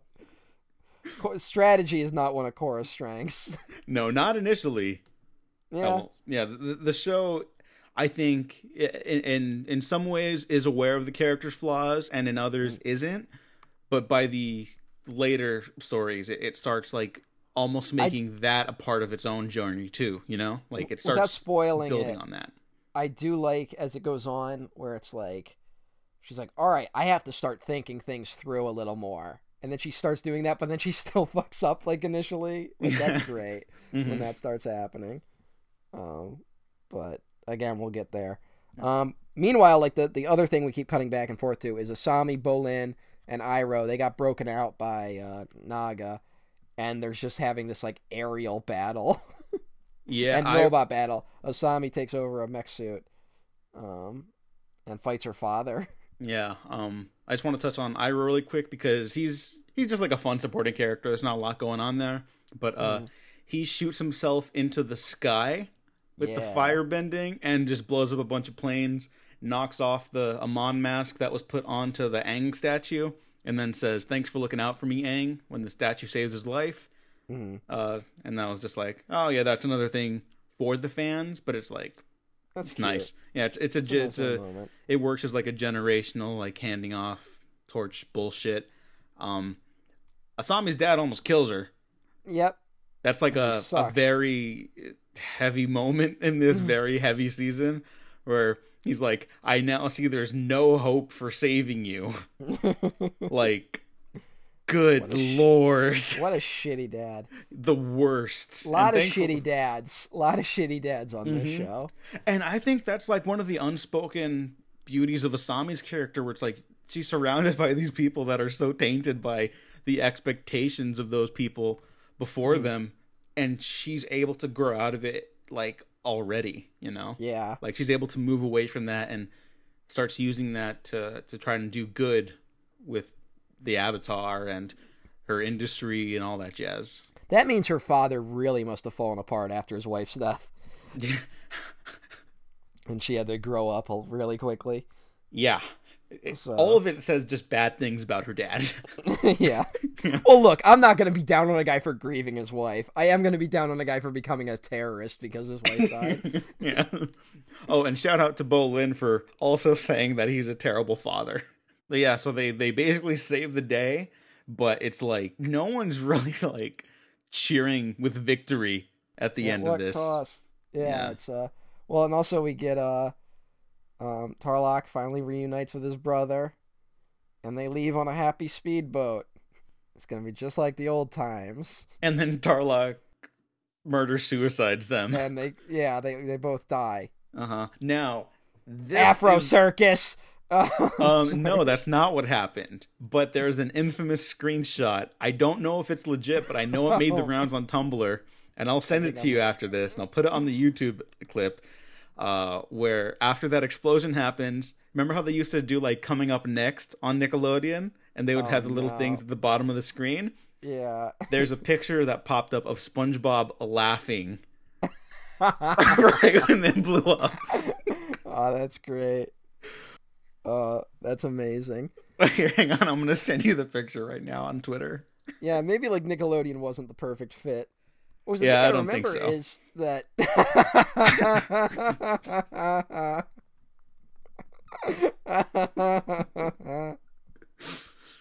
it's like a mushroom cloud. Yeah. That's great. Pretty amazing. Um, and I'll, I'll well, say, I was gonna say, I was just gonna say to be like, like this. Remember, like Korra was kind of their like attempt. I mean, not Korra. Uh, Avatar: Last Airbender was like their attempt to pivot to like a more, I won't say like adult, but like an action oriented show. Mhm. And it was really their only attempt. yeah. And Like, that's think, probably why they wanted to cast off Legend of Korra afterwards because they just stopped trying. Yeah.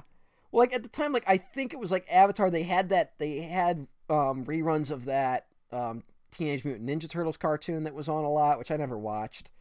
Um, but like that's more action oriented. And then you had something like Danny Phantom. Do you remember Danny Phantom? Oh yeah, gotta catch him on Uh, because he's Danny Phantom. Gotta catch him. Yeah. And that was like a little more action oriented. Yeah, but it was Um, still very kid friendly. You know. Yeah, and yeah, that and like my life as a teenage robot was like the other one. Um, which again, like like they're more kid friendly, but they're trying to pivot to like action and long form storytelling, hmm which is a little similar to what Cartoon Network went through when they started doing stuff like Powerpuff Girls, you know, Mhm. which is like an action show, but it's also a comedy show. Um, and I guess that Nickelodeon at some point just abandoned that. And then at some point they just abandoned making good cartoons in general. I heard the new uh, Teenage Mutant Ninja Turtles was good, but they also abandoned that. Oh, So- really? They are already? I, I don't think it's been renewed for a third season, but I heard it's like amazing. Wow, that's a what the fuck is going on over there? I don't know, whatever. This is baffling. I guess they maybe they were making more money through like their live action shit Maybe. Yeah. because I mean they were doing they were successful enough on there and uh, Disney to make to make Cartoon Network try to pivot to live action for like one year, hmm and that failed miserably. um, but yeah, you know what definitely doesn't age well. Murder suicide. Well, um, those live action shows. Oh yeah, yeah. Like you can go back and visit cartoons and they still kind of hold up, but for some reason those like live action shows. Like I saw Drake and Josh was on Hulu, and I was like, I might, I'll watch this just for like I'm at that point in quarantine. well, I'll rewatch Drake and Josh, and it's like I forgot there was like a fake laugh track under everything, yeah. and man, I- I'm good to just leave that in my happy memories of childhood. You know. there's got to be a term for shows because this I apply this to like those shows and like uh SNL as well. I would apply this to where it's funnier watching gifs or screenshots of the show than actually watching it. Oh yeah. Oh okay. So like the running over Oprah and Drake and Josh. Yeah. That's like a hilarious GIF. And then yeah, like it's funny to like see it, but it's not actually funny to watch. Yeah, uh, they blew up. They're dead. SpongeBob thought it was hysterical. what do you think about this as an ending for those characters? Because I I'm glad I they're dead. I'm glad they're dead. no, um, you know what? Like, I I don't like that it's kind of portrayed as like Tarrlok be doing like a noble thing, but uh, I don't know. I, it's it's like tragic, yeah like and I, I I don't think the show is saying that that's what they should have done, mhm. but I see that that would be Tarrlok's decision. yeah yeah no like I I buy the the character authenticity of that situation. You know like that that feels Yeah. honest to me. I just again, it's part of that equalist thing where it's like I I want to see fallout from that because it's too complicated to kind of just brush under the rug, Yeah, which they do yeah, bit. yeah. Um, that's all. That's all. Well, I also think you can start. We'll get into it a little bit more, but like Korra, she's got air bending, but she's lost all her other bending. Even Katara can't heal her. Um, which I forgot Katara came back at the end. Um, Mhm.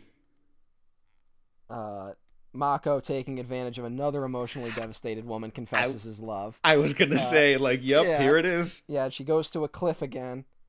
Goes to sit on her cliff, and Aang's spirit shows up and gives her some advice, and then that she goes into the Avatar state and is able to get all her bending back. Uh, but do you remember what he says to her? No. Okay. Aang What is- says, when we reach our lowest point, we are open to the greatest change. yeah, yeah. I think that's kind of what happened. Yeah, I mean that's literally Oh. what happened, but like I think that's a it's a very I don't know if I completely like agree with it, like just like on a personal level, but for the show it's like a very beautiful sentiment for what she's gone through, you know. Well, that makes Like- that makes sense coming from Aang. I Yeah. think that's like an Aang thing to say. hmm Um, especially more like adult, worldly Aang trying to be an air nomad, but also the Avatar, torn between two worlds. You almost kind of want Aang to show up, and he's like, "Dude, you're still the Avatar. You can connect to the Avatar state. You can get your bending back. It's that simple." And this is the the one criticism I think like that is pretty unanimous for the fandom Mhm. because it was no longer a miniseries at this point. It would have been kind of nice to see Korra just use airbending for a while. I disagree. Really? Okay. Um, I, okay. I was actually more nervous. I remember watching it being nervous because then I was like, "Oh, we're just gonna do." Because at this point, we knew more shows were coming. Hmm um, and it was like, oh, we're just gonna do like the sh- last Airbender again. She's gonna learn all the elements again. Like, I really didn't want that. No, no. I, I, I'm not saying I wanted that either. I definitely didn't. I wanted her to be cut off from them just for a little bit, just to see. But knowing how the rest of the show plays out now, I am much more open to this. Yeah, uh, I guess the benefit of hindsight really helps. Yeah, I mean that Uh, that just like opens up every avenue of positivity for me with this show.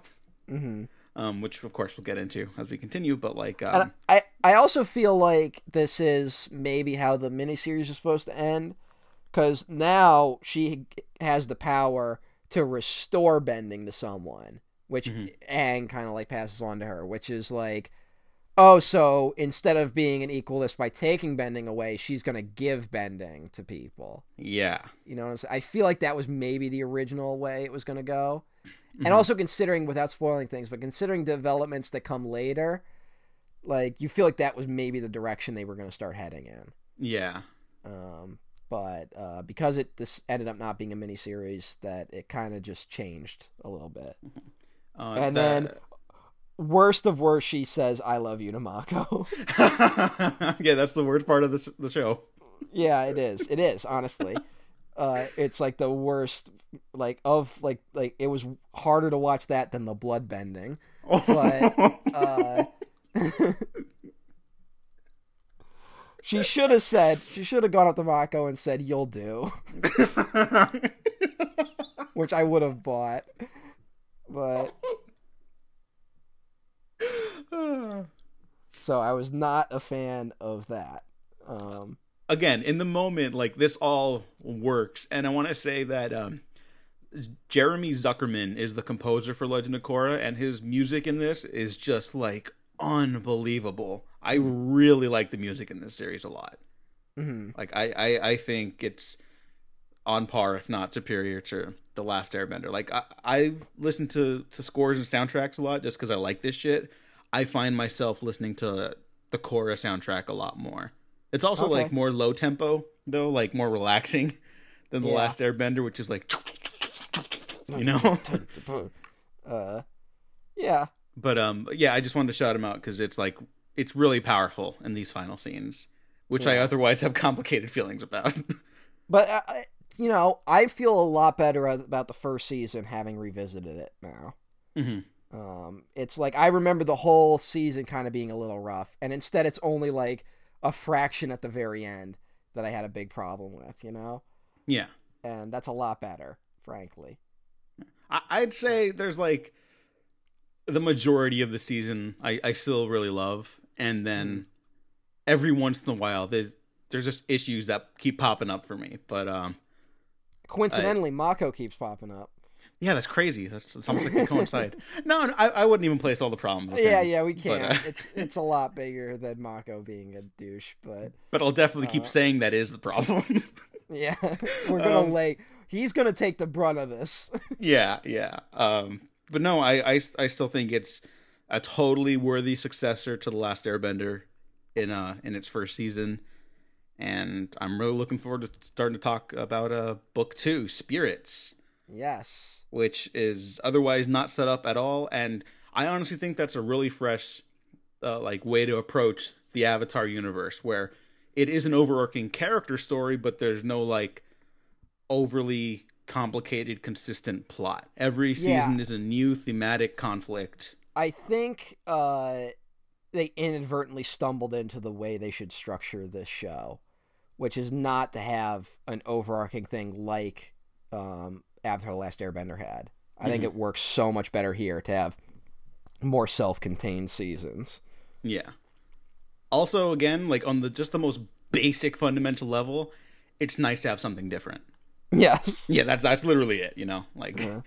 people say they want the same thing, you don't. I promise you, you don't. Just just follow along. You'll like it more.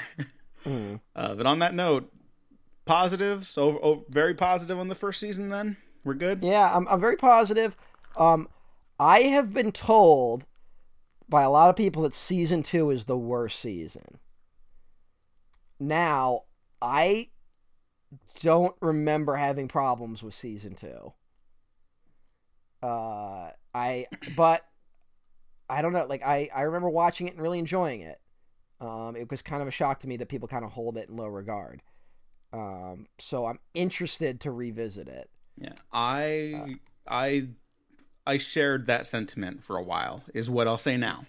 That's Okay. That's what I felt for a while. Well, also the thing was, I always thought season one was the worst season, hmm but having rewatched it, I really liked it. You know, Yeah, um, and it's it's gone up in my uh, memory. So, uh, yeah, I'm interested to revisit it, um, and see how I feel this time around. hmm Uh, maybe I'll like it, maybe I'll hate it. I feel like one element of it I'm definitely not gonna like, but uh, We We'll all know what it that. is. We're not going to say it, but if you've seen it, you know what it is. Um, but yeah, I'm I'm excited moving forward. Yeah, and uh, Um, next time we won't be able to talk about six episodes because this is the only season with 12 episodes. Every season Yeah. after this goes to like 14 to 13 to like 15 yeah, or we'll have to something. I don't know. it We'll a check. little differently. We'll Yeah. figure it out. We will. Um, what was I gonna say though? I was gonna say something real quick. Um, I guess the the other thing to take away from this is, I was really nervous coming back to the show. Like I think I made the point in uh last episode how it's like right at we're right after the election, the Trump era is officially over, and a big part of the Trump era has been revisiting stuff from the Obama era and going, what the fuck, you know? yeah. and stuff that we were all cool with. Like everyone's guilty. and I was worried that something similar would happen um, with Korra, and so far it hasn't. In fact, it's like I said, it's only gone up in Mhm. uh, in um, how I feel about it. So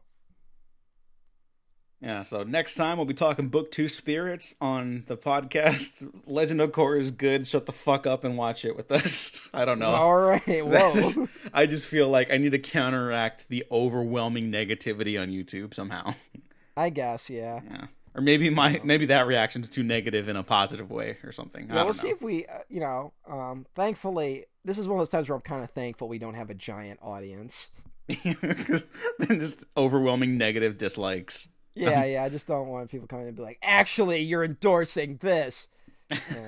But I don't. I don't read the comments, so. Yeah. Um, Usually just the Russian bots whenever I do a premiere episode. oh yeah. I don't know what that's about. But uh, Matt, where can the people find you? I'm at Emperor OTN1 at twitter.com. And you can find me at the Diego Crespo. Check out the Waffle Press on Twitter, YouTube, SoundCloud, Spotify, iTunes, and Patreon, where you can get a sneak peek at Book Two, Spirits. Hey. How many episodes of, of the show we're gonna go over in a single recording? You'll know before we do, I guess. I don't know. Uh, like and subscribe if you didn't like this. Like and subscribe anyways, because you might find something you do like. So thanks for listening. Thanks for watching. We've been professionally unprofessional.